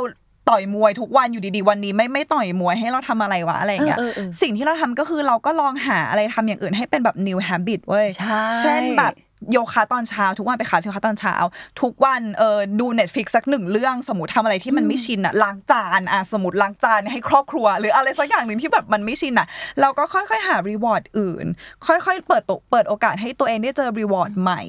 เช่นแบบทุกอาทิตย์เราจะไปเวิร์กช็อปที่ที่เราไม่เคยเวิร์กช็อปมาก่อน เช่นเวิร์กช็อปแบบทำพรม เวิร์กช็อปรูปภาพเวิร์กช็อปอะไรอย่างเงี้ย เออ ลอง เสนอแบบ challenge อะไรให้ตัวเองอะให้กล้ามเนื้อตัวเองอะได้ชินกับอะไรใหม่เฮ้ยเห็นด้วยเห็นด้วยคือเออพอมันเศร้าปุ๊บยิ่งอยู่เฉยๆนั่งเฉยๆอะเออมันมันขั้วตรงข้ามกับสิ่งที่เราเคยทำมาก่อนหน้านั้นเลยค่ะ เราเคยแบบ active เพื่อทำอะไรเพื่อคนคนหนึงแต่ทีนี้เปลี่ยนคือจริงๆมัน active เหมือนเดิมอะแต่แค่เปลี่ยนมาทำเพื่อตัวเราเออมันก็จะมีเสาร์อาทิตย์ที่เตยที่เตยก็ไปงานหนังสือแล้วไป book talk ไปอะไรอยิมกันเออเหมือนหากิจกรรมใหม่ ๆ ที่มันมัน keep ให้เรายังแบบว่าๆ ใช่ไม่งั้นเธอจะไม่รู้ตัวเองเลยว่าเธอใช่ชอบคดีฆาตกรรมขนาดไหนใบเตยพูดเหมือนเราเป็นฆาตกรเลยอะอันนี้ดูไม่งั้น่านเธอจะไม่รู้เลยว่าเธออ่านประมาณร้อยเล่มแล้วหลังจากที่โสดมานั่นแหละฮะเออแบบ active แต่ว่า active อีกทางหนึ่งอะเพื่อตัวเราเอง ก็จากที่ก่อนหน้านี้เตยเคยเกริ่นให้พี่เฟืองฟังว่าเตยมีความรู้สึกว่า self love อะมันจะแข็งแรงมากๆ ถ้าเราอยู่คนเดียว แล้วทีนี้พี่เฟิร์นก็บอกว่าพี่เฟิร์นก็มีเพื่อนแบบนี้เหมือนกัน แล้วเรารู้สึกว่าน่าจะมีอีกหลายคนที่น่าจะรู้สึกอย่างเงี้ย ก็คือ ฉันต้องอยู่ตัวคนเดียวฉันถึงจะมีความสุข และฉันถึงจะรักตัวเองได้ ถ้าฉันก้าวเข้าไปอยู่ในความสัมพันธ์ใดก็ตามอะสิ่งเนี้ยมันจะพังลงอ่าเรายังสามารถเรียกสิ่งนี้ว่า self love ได้อยู่ไหมคะ หรือมันคือความกลัวเฉยๆอืมเฟืองด้วยความที่ก็ไม่ได้เป็นเอ่อ expert เรื่อง self love อะไรเขินจัง แต่คือเฟืองรู้สึกว่าเรามีหลายวิธีมากที่เราเราเองอะจะรู้ว่า moment หรือว่าช่วงเวลาที่มีความสุขกับตัวเองอะมันคือช่วงเวลาไหน เฟืองเห็นหลายคนมากที่ เป็นโสดมานานและชินอะแล้วก็ใช่ใช่ แล้วก็ไม่ได้รู้สึกอยากจะมีใครใหม่ เพราะว่าก็ตอนนี้มัน happy แล้วถามว่าก็นี่ไงมันก็มันก็ดูเป็นดูจริงสำหรับเขาอะแต่เฟืองแค่ทุกครั้งที่เราอยู่ในความสัมพันธ์น่ะ มันไม่มีหรอกความสัมพันธ์ไหนที่สามารถการันตีได้ทุกวินาทีว่ามันจะเซฟคือการเข้าไปในความสัมพันธ์ไหนอะเราเรา sign up หรือว่าเราเซ็นสัญญาแล้วว่ามันมันมันมีสิทธิ์ที่จะไม่เซฟนะมันมีสิทธิ์ที่จะเกิดอะไรขึ้นก็ได้ไม่รู้เราไม่รู้ปีที่ 10 ปีที่ 20 อะไรอย่างเงี้ยเราไม่รู้เราเองอาจจะเปลี่ยนเราไม่รู้ แต่ว่ามันก็คือตอนเนี้ยเราพร้อมแล้วเราอยาก enjoy ค่ะช่วงเวลานี้กับเขา จริง ๆ แล้วว่าความรู้สึก self love แบบมันไม่ใช่ความรู้สึกที่เราต้องแบบถือไว้ขึ้นหิ้งอะฟังว่าหลายคนอาจจะมองเป็นอย่างนั้นว่ามันต้องแบบเราต้องบูชาความรู้สึกนี้ไม่ให้อะไรมาแตะได้อะแต่ว่ามันก็คือแค่กลับมาหาเราอะแล้วความเป็นเราทุกคนอะมันมีความผิดพลาดมันมีความพังมันมีความเอ๊ะเอองงเงงอะไรอย่างเงี้ย มันคือการสนุกไปได้เรื่อยๆ มันคือการไหลไปกับสายน้ำนี้อะแล้วถ้าเรามีความสุขกับตัวเอง เราคนอื่นเข้ามา เออก็มีความสุขต่อที่นาก็มีความสุขต่อไป ถ้าไม่มีความสุขแล้ว ก็ เรามีตัวเลือกว่าเราจะจัดการยังไงอะคือมันค่ะไม่มันไม่ตายตัว อืมแล้วอุ๊ยเฟืองก็ชอบชอบคำนี้ใช่ใช่เพราะเฟืองรู้สึกว่าหลายคนอาจจะรู้สึกว่าอุ๊ยตอนเนี้ยฉันโสด ฉันมีความสุข อันนี้คือ self love ถ้ามีอะไรมาเปลี่ยน แปลว่ามันต้องไม่ self love คือมันไม่ได้ขาวดำอ่าใช่ขนาดนั้นน่ะเออรูปร่างรูปแบบหน้าตาใช่มันเปลี่ยนไปได้เรื่อยๆ หรือว่าวิธีการที่เราดูแลตัวเองเงี้ยอ่าในอนาคตเราอาจจะไม่ได้ดูแลตัวเองด้วย pattern นี้ด้วยก็ได้ เออ ใช่ เพราะมีหลายคนมีคนมาบอกเฟืองว่า เอ้ยเนี่ยเราอะอยากโบท็อกซ์ มันแปลว่าเราไม่มี self love หรือเปล่าวะอะอย่างเงี้ยเราอยากทำศัลยกรรมมันแปลว่าเราเออเออไม่มี self love หรือเปล่าวะค่ะซึ่งมันกลายเป็นว่า self love มันกลายเป็นเหมือนอะไรที่แบบ perfectหรือว่าต้องแบบมาจากแบบก้นบึ้งของจิตถ้าฉันอยากสวยขึ้นะไรอย่างเงี้ยแปลว่าฉันไม่รักแปลว่าตัวฉันเองไม่รักหรือตัวเองเปล่าใช่เดี๋ยวเนี้ยมันจะมีอะไรอย่างเงี้ยเยอะมากอะไรอย่างเงี้ยหรืออะถ้าแบบถ้า ถ้าเจ้าหญิงดิสนีย์ที่วิ่งตามผู้ชายอยากหารักแท้แปลว่าเธอไม่ได้รักตัวเองขนาดนั้นหรือเปล่าเฮ้ยเรารู้ดิว่าว่าว่าความรักของเราอะไรที่ทำให้เรามีความสุขอะถูกปะในที่สุดแล้วมันคือกลับมาที่ทำอะไรให้เรามีความสุขและ มันก็กลับมาที่เราฟังเสียงตัวเองขนาดไหน เพราะถ้าเราอยู่ในสังคมที่ว่า เอ้ย ความสุข ที่สุดที่มันเจ๋งที่สุดคือคุณต้องแบบอยู่เป็นโสดได้และ successful เป็น CEO เรารู้ว่าเราไม่ได้อยากเป็นอย่างนั้นน่ะอ๋อเราจะแต่งงานเราจะแบบอยู่กับแฟนเราจะก็นี่คือความสุขของเรามันคือ ในที่สุดอะมันชาเลนจ์ให้คุณกลับมาฟังเสียงตัวเองแค่นั้นเองอืมอืมอ่าทีนี้มาถึงคำถามช่วงท้ายๆแล้วอยากให้ลองสรุปดีกว่าค่ะว่า ตอนที่มันผ่าน turning point มาแล้ว แล้วเรารักตัวเองแล้วอะค่ะ มันสร้างจุดเปลี่ยนอะไรให้กับตัวเราเองแล้วก็ความสัมพันธ์กับคนรอบข้างบ้าง คือพอเราแบบอู้ เรามีเซลฟ์เลิฟสิ่งนี้แล้ว มันมันเปลี่ยนไปยังไงหลาย ๆ อย่าง ความคิดการกระทำในแต่ละวันอย่างเงี้ยค่ะโหรู้สึกว่าแบบมันเบา เบาอ่าแล้วก็สบายตัวขึ้นเยอะมาก แล้วก็แบบเหมือนคือทุกอย่างที่เราพูดมาที่มันเคยเป็นปัญหาเนาะไม่ว่าจะ say yes กับทุกอย่าง ทุกวันนี้คือถามตัวเองเยอะมากคือคุยกับตัวเองเยอะมากอยากทำไหมไม่อยากทำก็เซโนไปเลยอะไรเงี้ยแล้วก็ไม่ต้องหาข้ออ้างว่าแบบฉันจะอ้างกับเขายังไงดีนะไม่แล้วก็คือ ทำทุกอย่างอย่างตรงไปตรงมาที่สุดอะไรอย่างเงี้ยว่าแบบอยากไม่อยากเอาไม่เอาทำไม่ทำเราพยายามที่จะซินเซียกับตัวเอง และกับคนรอบข้าง แล้วเราก็จะบอกคนรอบข้าง ที่อาจจะเป็น yes yes man หรือว่า people pleaser เหมือนเราว่าคุยกับเราหรือว่าอยู่กับเราอะ พูดกันตรงๆได้เลยนะ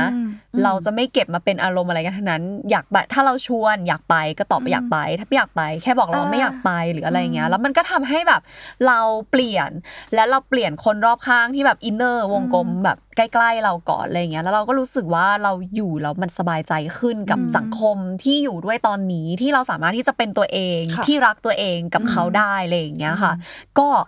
เออมันเปลี่ยนมากจริงๆนี่ขนาดเฟิร์นบอกว่าเฟิร์นยังไม่ได้รักตัวเองได้แบบร้อยเปอร์เซ็นต์นะเฟิร์นยังรู้สึกว่าเฮ้ยมันดีอะ มันเบา มันรู้สึกสว่าคนบายรอบขึ้นเยข้างอะเลยอะได้อะไรจากสิ่งนี้ไหมคะหมายถึงว่าเรารู้สึกว่า concept self love อะเคยไปอ่านหนึ่งมันเหมือนคล้ายๆกับโรคติดต่อ ถ้าเรามีคนรอบข้างที่มี energy อย่างเงี้ยใช่เออใช่อะใช่ใช่ใช่คือเราอะมีเพื่อนแบบพี่เฟืองคนหนึ่งเมื่อก่อนหน้านี้เลยตอนที่เราทำ content writer ที่ Matter แรกๆอะค่ะ เราอะเป็นคน ไม่มั่นใจในการเขียนบทความ แต่ว่ามีพี่คนหนึ่งที่เป็น content เข้ามาใหม่แล้ว energy คล้ายๆ พี่เฟือง เติบโตมาแบบโดนชม ทุกอย่างว่าเก่งมากทำเก่งมากทำนั้นเก่งมากโอ้ยดีดีดีแล้วเขาจะชอบแชร์งานตัวเอง ไม่ว่าจะเขียนออกมายังไงก็ตามเขาจะแชร์แชร์แชร์แล้วเราบอกว่าอุ้ยเขามั่นใจดีจังอะเราต้องการ energy เนี้ยเรารู้สึกว่ามันเป็นโรคติดต่อนะ ใช่ใช่แล้วเนี่ยมันคือสิ่งที่เฟิร์นพยายามจะพูดหรือพยายามจะทำในแบบเขาเรียกว่าอะไรดี ในโซเชียลมีเดียค่ะไม่คือมันไม่ใช่แค่ในชีวิตจริงในชีวิตจริงเนี่ยพยายามอยู่แล้วเพราะว่าเวลาที่เราแบบรู้สึกอย่างเงี้ยเวลาที่เรารักตัวเองเรารู้สึกเฮ้ยมันมีความสุขจังเลยเราอยากเห็นคนที่เรารักอะใกล้ ๆ ตัวเราค่ะได้รู้สึกถึงแบบความรักตัวเองแบบนี้บ้าง เราก็จะส่ง energy ที่บวกมากแบบแกวันนี้แกสวยมากเออลงรูปปุ๊บพิมพ์แล้วพิมพ์แล้วแต่แต่จริงใจนะ อันนี้ค่ะจริงใจนะว่าแบบแกสวยมากคือคือเรารู้สึกว่าโอเคบางทีอะเราจะมีแหละความรู้สึกว่าดูรูปเพื่อนแล้วเฮ้ยมันสวยว่ะแต่ว่าเราก็แค่ปัดผ่านอะไรอย่างเงี้ยอ่าแต่อันนี้ไม่อันนี้จะเอ็กซ์เพรสทุกอย่างใช่ที่มันเป็นแบบมุมดีออกอยากรู้สึกว่าแกสวยฉันก็พิมพ์เลยว่า แกสวยมากหรืออะไรอย่างเงี้ยหรือว่าสมมติชอบงานใครปกติก็จะแบบดู appreciate อาจจะเออดีจังเลยคนนี้ทำงานดีแล้วก็ปัดผ่าน ทุกวันนี้ไม่ express ออกไปทุกอย่างชอบงานมากเลยค่ะ หรือแบบอะไรอย่างเงี้ยหรืออย่างเนี้ยตอนที่เราเจะเราก็บอกว่า เราชอบดูรายการนี้มากค่ะใช่แบบเราอยากมาออกรายการนี้มาก เคยพูดตั้งแต่ตอนมาออก The Matter รายการไหนสักรายการบอกว่า เราอยากมาออกรายการนี้มาก เราดูทุกวันหรืออะไรเงี้ย เราเจอใครขอบเราคุณจะค่ะชมหมดเลยบอกว่าแบบเราชอบอะไรในเขาอะไรอย่างเงี้ยเราเราเราคิดว่ามันมันเออมันเหมือนโลกติดต่อค่ะที่เราจะส่งแบบพลังงานเนี้ยออกไป เพราะว่าหลาย ๆ คนอาจจะไม่เคยชินด้วยซ้ำกับการรับอะไรแบบนี้แม้แต่เราเองหรือเพื่อนเราอะเมื่อก่อนเราจะมีปัญหานี้คือ ถ้าคนชมก็จะแบบไม่มั้งมันปัดทิ้งเลยหรืออะไรที่เป็นความตั้งคำถามสำเร็จของเราอะ เราจะแบบ มันบังเอิญมันเราไม่ได้เก่งหรอกมันบังเอิญอะไรอย่างเงี้ย แต่ว่าทุกวันนี้สิ่งที่ฝึกก็คือ ถ้าใครชมเฮ้ยขอบคุณมากเลยขอบคุณนะอืมอะไรอย่างเราพยายามเงี้ยมาอย่างหนักนะใช่อืมใช่เราควรจะได้รับคือนะเนาะเราก็แบบน้อมรับในสิ่งนั้นอะไรอย่างเงี้ยเราว่าคนเราทำได้นะในการ balance ไม่ให้มันกลายเป็นเหลิงอะไรอย่างเงี้ยแล้วก็โอเคส่งต่อออกไป ส่งต่อไปถึงคนที่ติดตามเราในโซเชียลด้วยแบบเวลาลงรูปบิกินี่คือจริง ๆ ได้รับ feedback เยอะมากว่า รู้ไหมคุณเฟิร์นเราไม่เคยกล้าใส่บิกินี่เลย แต่ว่าคุณเฟิร์นใช่ inspire ใช่เราหรืออะไรเงี้ยหรือบางทีคนที่ยังไม่กล้าก็จะมาเมนต์ว่าสักวันเราอยากเป็นให้ได้อย่างคุณเฟิร์นหรือบางทีก็ inbox มาหาเราเลยว่าแบบเฮ้ยแบบจุดเริ่มต้นแรกมันต้องทำยังไงค่ะอะไรเงี้ยเราก็จะตอบเราจะตอบพยายามถ้าถ้าเห็น จะพยายามตอบเพราะเรารู้ว่าการรักตัวเองมันเป็นเรื่องที่แบบโหเป็นหนึ่งในสิ่งที่ดีที่สุดในชีวิตเราที่มันเกิดขึ้นในช่วงนี้อะไรเงี้ยแล้วเราอยากให้ทุกคนได้รับความรู้สึกนี้อะแล้วแล้วมันจะไม่มีทางหายไปอะถูกปะหมายถึงว่า ถ้าวันหนึ่งเราเราเป็นเราเป็นเศรษฐีท่านหนึ่งอะเงินมันก็จะหายไปอะแต่ว่าแบบความรักตัวเองมันอะอยู่วัข้านงในที่เรารู้จักมันแล้วอะเออเฟืองเฟืองขอเสนออีกแง่มุมหนึ่งที่ที่ตอนแรกเฟืองเกรินไว้เนอะว่าเวฟสองที่เราที่เราเริ่มเข้าใจความรักตัวเองอะคือ เราเพิ่งรู้ว่าที่ผ่านมา มันคืออีโก้อะ แล้วแล้วคือเฟืองอาจจะเป็นตรงกันข้ามกับสองคนนี้เลยก็คือเฟืองรู้สึกว่าแบบ ฉันได้รับคำชมเยอะอะจนมันกลายเป็นว่าแบบฉันคือสวย แล้วมันมีอยู่ช่วงหนึ่งอันนี้ในอดีตเลยอะเวลาที่มีคนบอกว่าแบบฮะไม่เห็นสวยเลยหรืออะไรอย่างเงี้ยเราจะแบบไม่มีทางเป็นไปได้ยังไงคือเหมือนจะโกรธอะมันจะโกรธแรงอะแต่ว่าจริง ๆ แล้วมันก็คือแบบเธอห้ามหักหักอีโก้ของฉันดิอ่าอะไรอย่างเงี้ยแล้วมันก็เลยทำให้เฟืองรู้ว่าแล้วเฟืองอะไม่เคยเข้าใจว่าเฟืองเป็นคน อยากจะมั่นใจว่าทุกคนโอเคกับเฟืองมากขนาดนี้จนจนหลังๆ แล้วมันตลกมากเลยมันมาจากอาชีพเฟือง คือ relationship therapist ถูกปะเรากลายเป็นว่าบวกกับเราเคยอกหักมานานมามามาแล้ว หนักมากๆ แล้วเราก็รู้สึกว่าตอนนี้เรารักตัวเองมาตั้งเยอะแล้วว่าเรากลายเป็นเรา perfectionist ในความรักอะหมายถึงว่าเราเป็นประสาทเลยมีอยู่ช่วงหนึ่งว่าเรากลัวความรักเราสั่นคลอน กลัวความรักเราเกิดความผิดพลาด กลัวมันเกิดอะไรบางอย่างในความรัก แล้วคนไข้จะมองเรายังไงวะเราเพื่อนเราจะมองเรายังไงวะเขาจะมองเราสงสารเราไหม เขาจะรู้สึกว่าโหยทำไมมาเกิดเรื่องนี้กับหมาเฟือง เราไม่อยากได้ energy สงสารทุกอย่างคิดไปเองหมดเลยแล้วเวลามีปัญหาอะไรอะจะไม่กล้าบอกเพื่อนค่ะแล้วพอเรากล้าบอกเพื่อนเราเพื่อนก็จะแบบ ฮะแค่เนี้ยเองเหรอเขาใจปะแต่คือเหมือนแบบเหมือนไม่อยากให้ใครรู้เลยว่าเรามีปัญหา เพราะด้วยอาชีพเรามัน เออค้ำกลายเป็นว่าคอไว้กลายเป็นว่าแบบเฮ้ยเราโหดออนคูอะไรก็ไม่รู้เลยยึดติดกับอะไรที่มันเป็นมันเป็นเปลือกมากเลยที่หุ้มเราไว้อยู่อะไรเงี้ย ซึ่งมันเลยทำให้เรารู้เว้ยทุกคนว่า self love อะมันต้องมาพร้อมแบบ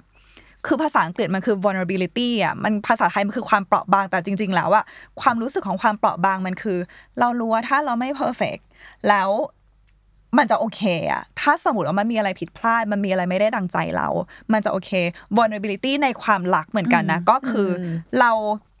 เรารู้ว่าถ้าเราพูดอย่างเงี้ยแบบเขาอะเขาก็มันอาจจะทำให้ความสัมพันธ์มันสั่นคลอนแต่เราต้องพูดเพราะว่ามันเป็นเรื่องจริงสมมุติอะไรอย่างเงี้ยแล้วนี่คือความรู้สึกของเราจริง ๆ เพราะว่าเราก็ชินกับการที่ด้วยความที่เราเป็นอาชีพเนี้ยเราเข้าใจอยู่แล้วว่าเวลาคนทำอะไรอะเขาทำพลาดอะไรเขาทำผิดอะไรเราเข้าใจว่ามันเกิดอะไรขึ้นในหัวเขา แต่ว่าไม่ใช่เว้ยถ้าเราเจ็บเราก็ต้องบอกเขาเหมือนกันหรืออะไรอย่างเงี้ยมันคือเราฟังตัวเองได้แค่ไหนวะถ้าไม่นับเสียงที่สังคม คาดหวังจากเรา เพราะว่าเมื่อก่อนเราคิดว่าเรารักตัวเอง แต่ว่ามันเป็นรักตัวเองที่มันเป็นเสียงของคนอื่น ที่เราเอามาหล่อหลอมให้เป็นตัวเองจนมันกลมกลืนกันไปหมดเลยอะแล้วพอเรารู้สึกว่าเฮ้ย สมมติว่าเราเราเกิดปัญหาในความรักอะรู้ป่าว่าแวบแรกมันจะกลายเป็นว่าอุ้ยอายเดี๋ยวคนไข้รู้ ซึ่งแบบฮัลโหลเขาจะยุ่งอะไรกับเราเขาจะหรือหรืออะไรอย่างเงี้ยแล้วคือแบบใครใครบ้างที่มีความรักเพอร์เฟกอะไรเงี้ยถูกปะในที่สุดอะมันก็คือเฮ้ยเรามีหน้าที่ที่จะต้องทำให้คนไข้รู้ว่า ถ้ามันพังเราจะโอเค เออ เพราะว่าเมื่อก่อนเราทรมานมากกับการสมมติว่าวันหนึ่งเราต้องเลิกอะสมมติว่าวันหนึ่งเราพังอะเขาจะนับถือเราอยู่เปล่าว่าเราเป็น relationship therapist อะไรอย่างเงี้ยเพื่อนจะเชื่อเราอยู่เปล่าเวลาเขาปรึกษาความรักอะไรอย่างเงี้ยแต่เราก็รู้สึกว่าเราต้องทำให้ทุกคนเห็นว่าเราโอเคมันเป็นเรื่องปกติแล้วเราต้องทำให้เราเห็นว่าเราโอเคแค่นั้นเลย เพราะว่าถ้าเราเห็นน่ะเราจะโอเค เราบางทีอะมันก็เลยกลายเป็นว่า ถ้าเราให้อภัยตัวเองในอดีตที่เราไม่ชอบอะ นะตอนนี้เราจะไม่ทรมาน เพราะเราเคยจับตัวเองได้ว่าเราทรมาน เพราะเรากลัวเราไปเป็นอย่างนั้น ซึ่งถ้าเราให้อภัยคนคนนั้นแล้วมาเฟืองในเวอร์ชันนั้นแล้วอะเราจะอ่อนโยนกับตัวเองลงมากๆอะจริงแล้วเราก็ต้องเชื่อว่าเราจะไม่มีทางหันกลับไปเดินทางที่เรารู้สึกแย่ถูกปะคืออหรือนะ ถ้าเราเผลอสลิปไปในทางนั้นน่ะ เราก็จะต้องอ่อนโยนกับตัวเองในการเอาตัวเองออกมา เข้าใจปะคือมันไม่จำเป็นจะต้องทำโทษตัวเองซ้ำแล้วเออมันกลายเป็นเคี่ยนตีเพราะว่า เพราะว่าเรากลายเป็นว่ารักตัวเองมันต้องเท่ากับแบบเคยฉันต้องรักแบบเพอร์เฟกซึ่งในที่สุดอะความรักตัวเองมันก็คือรักตัวเองเพราะว่ามันอาจจะไม่มีร้อยเปอร์เซ็นต์ด้วยซ้ำร้อยเปอร์เซ็นต์คืออะไรอะถูกปะคือรักตัวเองแล้วมันก็คือรักตัวเองอะทุกคนแล้วก็ในที่สุดแล้วอะถ้าคุณสามารถ appreciate หรือว่าชื่นชมเวอร์ชันนี้ของตัวเองได้ คุณมาถูกทางเว้ยเออเอาจริงพอพี่เฟิงพูดว่าให้อภัยตัวเองในในเวอร์ชันก่อนใช่ไหมนอกจากให้อภัยแล้วบางทีเรายังรู้สึกว่าเราขอบคุณตัวเองตอนนั้นด้วยซ้ำใช่คือจริง ๆ ไม่ว่าจะเป็นเรื่องแบบว่าแย่แค่ไหนเกิดขึ้นแบบว่าเราตัดสินใจชิบหายหรืออะไรก็ตามอย่างเงี้ยเขาคนนั้นอะที่มันพังตอนนั้นอะมาทำให้เราเป็นเราในตอนเนี้ยใช่ที่ได้เห็นแล้วก็เข้าใจอะไรหลาย ๆ อย่างในมุมใหม่มากขึ้น แล้วก็อยากขอบคุณที่มันอดทนในตอนนั้นอะ มันแบบเฮ้ยมันสู้เหมือนกันนะเว้ยมันถึงได้มานั่งอยู่ตรงนี้เอออันนี้ไม่รู้ว่าแบบจะพาออกนอกประเด็นหรือเปล่าเพราะว่าเหมือนกำลังขมวดจบกันอยู่เฮ้ยเนาะได้มีเวลาสามวันเฮ้ยมีเวถ้าลาถ้าสามมันวันถ้ามันมันเป็นพูดาเรื่องของคนตัดต่อหรือเปล่าใช่ใช่เออให้เป็นหน้าที่เขาบอกได้เลยให้เป็นหน้าที่ของคนอื่นเขาไปใช่เออเออไม่คือคือแค่แบบพอฟังแล้วอะมันนึกถึงหนังสือเล่มนึงเอาอีกแล้วหนังสือเฮ้อียกได้แล้วได้เฮ้ยจริงๆอะผู้ฟังชอบมากๆที่ที่เราได้แบบว่ามีเอ่ออะไรแนะนำเพลงหรือว่าหนังสืออะไรไม่ใช่แล้วมาความทรงจำแรกของเฟิร์นกับใบเฟิร์นอะก็คือเฟิร์นจำได้ว่าเฟิร์นก็กำลังจะถ่ายแล้วใบเฟิร์นอ่านหนังสืออยู่อ๋อของวินเลวาลินว่า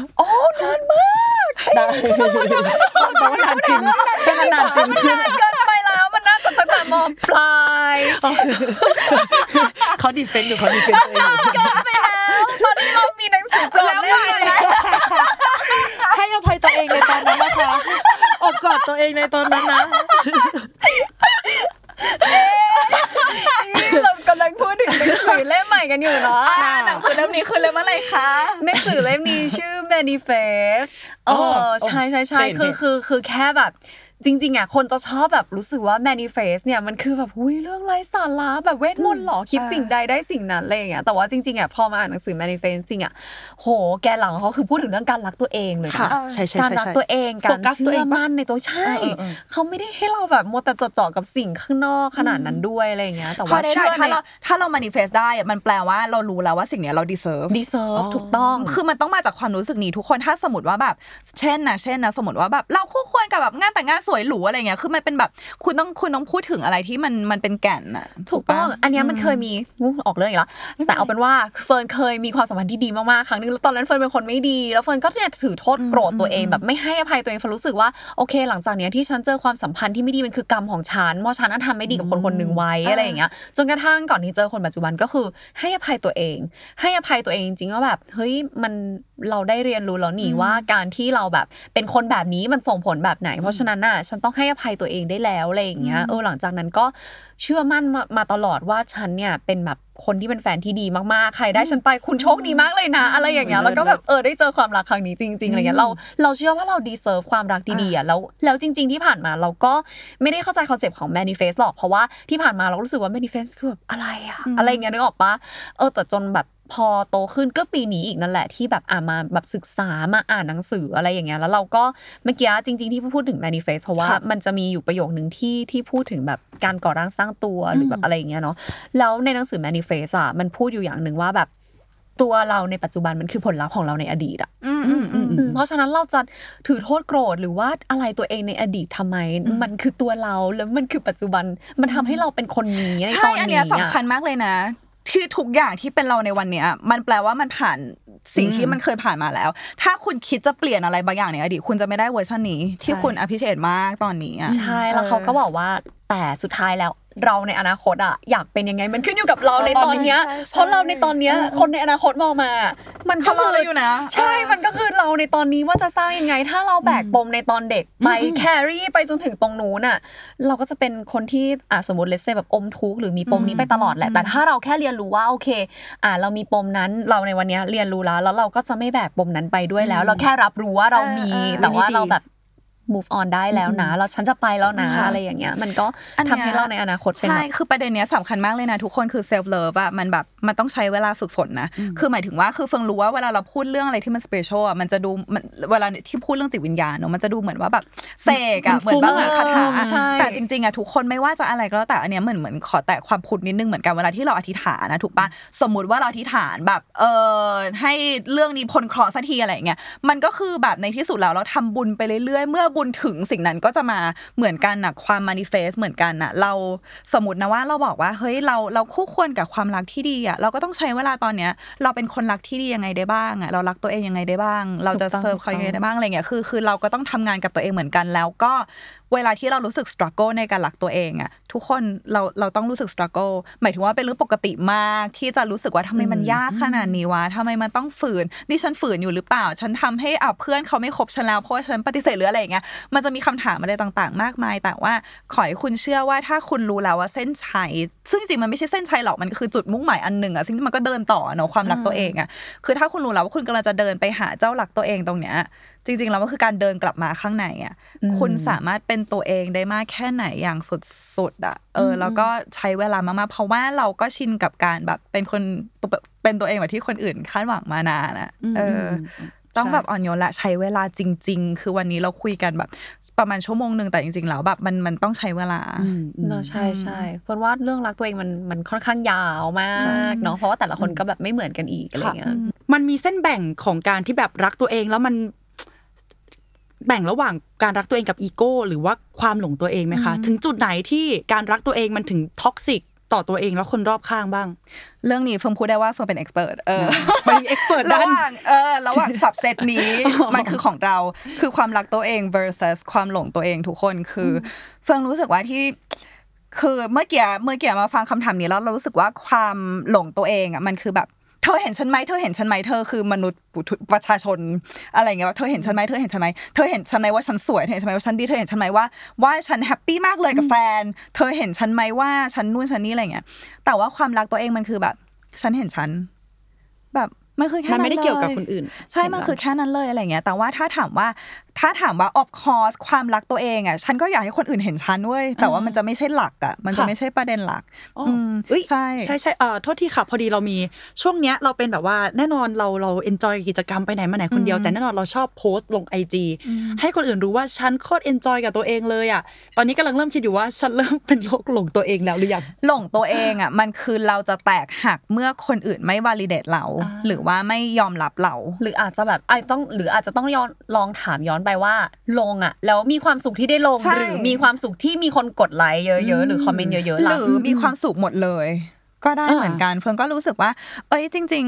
ๆจริงเฟิร์นไม่รู้ว่าทุกคนพยายามทำให้ความหลงตัวเองมาเป็นตัวร้ายขนาดนั้นหรือเปล่า มันอาจจะมาพร้อมกับความรักตัวเองก็ได้ อันเนี้ยเราก็ไม่รู้แต่คือเฟิร์นรู้สึกว่าความรัก ที่มันเป็นความรักที่บริสุทธิ์ที่มันจริงใจที่มัน healthy อะมันจะตรงกันข้ามกับที่เราคุยกันเนาะอีโก้หรือค่ะหรือความกลัวอัตตาอะไรอย่างเงี้ยเพราะฉะนั้นน่ะถ้าเราหลงตัวเอง จนเรารู้สึกคือความหลงตัวเองที่เราอาจสามารถพูดได้ว่ามันเป็นพิษอะเนาะมันคือ ถ้ามีใครก็ตามมามาสะกิดอะไรฉัน ฉันจะแตกหักเลยอะดังนั้นฉันต้องพยายามปกป้อง ตัวของฉันไว้ เพราะฉันคิดว่าถ้าใครเห็นฉันไม่เพอร์เฟกสมมติฉันจะแตกหักทันทีหรืออะไรอย่างเงี้ยอันเนี้ยก็คือโอเค อาจจะเป็นสิ่งที่เราต้องทำงานกับตัวเองว่าเออมันคืออะไรในใน imperfection หรือว่าในความไม่ perfect นั้นที่คุณรู้สึกว่าคนอื่นเห็นไม่ได้หรออะไรที่คุณไม่กล้าเห็นในตัวเองหรออะไรอย่างเงี้ยคือเฟิร์นว่าอันเนี้ยมันก็คงต้องทำงานกับตัวเองแต่เฟิร์นแค่รู้สึกว่าเอ่ม ถ้าเรารักตัวเองอะแล้วมันไม่ได้เดือดร้อนใครอะไรใช่ด้วยหนึ่งและสองเลยคือ เรารักทั้งหมดที่เป็นตัวเองเฟิร์นว่าแค่นั้นก็พอแล้ว เราคำว่ารักถ้ามันดูใหญ่มากก็บางทีมันอาจจะเป็นคำว่าแบบใจดีกับตัวเอง อ่อนโยนกับตัวเอง ให้อภัยกับตัวเองจริงใจกับตัวเองอะไรคุณลองไปหาคำที่มันใช่สำหรับคุณเพราะว่าเฟิร์นรู้ว่าบางทีคำว่ารักสำหรับบางคนมันแบบอีอย่างรักอะไรอะไรเงี้ยแต่ว่าบางทีแบบซื่อสัตย์กับตัวเองโอเคเออ make sense กว่าอะไรเงี้ยเป็นต้นอืม ปฏิเสธคนให้เป็นหรืออะไรก็เหมือตานมหาสับเซตของคำว่ารักใช่ใช่อะใช่ว่าคำว่ารักใช่มันคืออะไรเนาะใช่มันมันใช่รักมันดูแบบหูใหญ่อะเป็นวงกลมที่ใหญ่มากเลยอืมแต่ไม่รู้ว่ายังไงอะอะไรอย่างเงี้ยใช่แต่ก็หวังว่า EP นี้จะมีประโยชน์สำหรับคนที่เป็นมือใหม่หัดรักตัวเองแล้วกัน เพราะว่าสเต็ปของการรักตัวเองแต่ละคนอะมันมีก้าวแล้วก็มีจุดที่มันแบบว่า ไม่พร้อมกันเลยจริงๆอะมันจะต้องอยู่ใช่ขึ้นอยู่กับช่วงวัยอะไว้คุณอาจจะไม่ได้ฟัง EP นี้ในวันนี้ ในวันหน้า EP นี้อาจจะมีประโยชน์สำหรับคุณก็ได้อะไรอย่างเงี้ยค่ะใช่วันนี้ถ้ายังไม่คลิกแบบสมมติปีหน้ามาฟังอีกทีคลิกก็ได้คือคือคนมีช่วงเวลาของตัวเองทุกคนใจเย็นๆใช่โอเคค่ะ ก็สำหรับวันนี้พวกเราก็ขอฝาก EP นี้ไว้แล้วก็ขอบคุณพี่เฟิร์นมากๆที่มาร่วมแชร์สสิ่งนุกนี้มากเลยอะมีอีกไหมอะมีได้เรื่องอีกได้เฟิค่ะร์นแน่นอนบอกแล้วอุ้ยอุ้ยเก็บเก็บเนี่ยภาพเนี่ยไว้เรื่อง manifest เราแตะปลายๆเราอาจจะแบบว่าใช่ทำอีกหลายๆ EP ด้วยกันก็ได้นะใช่สนุกจังเลยอะใช่ค่ะโอเค สมใจแล้วพี่เฟิร์นบอกว่าอยากมาตั้งนานก็ได้มาแล้ว แล้วก็เราก็ดีใจค่ะมากๆเราเพราะเชิญว่าพัตินัมเออพูดได้ว่าอันนี้ manifest ด้วยนะเฮ้ยได้ดีได้ดีอ้าวเหรอจริงอ้าวๆตอนที่แบบนั่งรถฟังแล้วก็แบบฉันอยากมารายการนี้ฉันจะไปเป็นเกสรายเราการโดนเล่นของมาเนี่ยโอเคเออเชื่อมีความเชื่อว่าได้แน่นอนได้มาดูที่นี่ค่ะหวังว่าจะได้เจอพี่เฟิร์นอีกนะคะ แล้วก็วันนี้ขอบคุณพี่ทั้งสองคนด้วยค่ะ แล้วก็อ่าฝากติดตามพวกเราได้ใหม่ที่ไหน YouTube The Matter นะคะ พิมพ์คาว่า Live Crisis แล้วก็ Live Crisis ทุกช่องทางการรับฟังพอดแคสต์ของคุณนะคะค่ะลืมเหมือนกันจ้า เจอกันได้ใหม่ทุกวัน อาทิตย์อาค่ะทิตย์ค่ะ โอเค วันนี้ขอ ขอต้อนรับไปก่อนนะคะพวกเราสามคนขอให้มีวันที่ดีค่ะ ได้เลยค่ะเดี๋ยวขอให้ทุกคนเป็นพยานได้ได้เออว่าจะมาเป็นแขกรับพี่เชิเฟิร์ญนประมีจำมีผลงานอะไรฝากฝากได้ก็ตอนนี้เน้นทำโซเชียลมีเดียของตัวเองค่ะก็มีทั้ง YouTube แล้วก็ Facebook ชื่อ by voyage แล้วก็ติ๊กต็อกค่ะ by fern underscore by voyage ค่ะ IG by fern ได้ค่ะไปตามเอ่อพลังงานบวกจากพี่เฟิร์นได้ในนั้นนะคะโอเคเย้วันนี้ขอตัวลาไปก่อนค่ะ สวัสดีค่ะบ๊ายบายสวัสดีค่ะ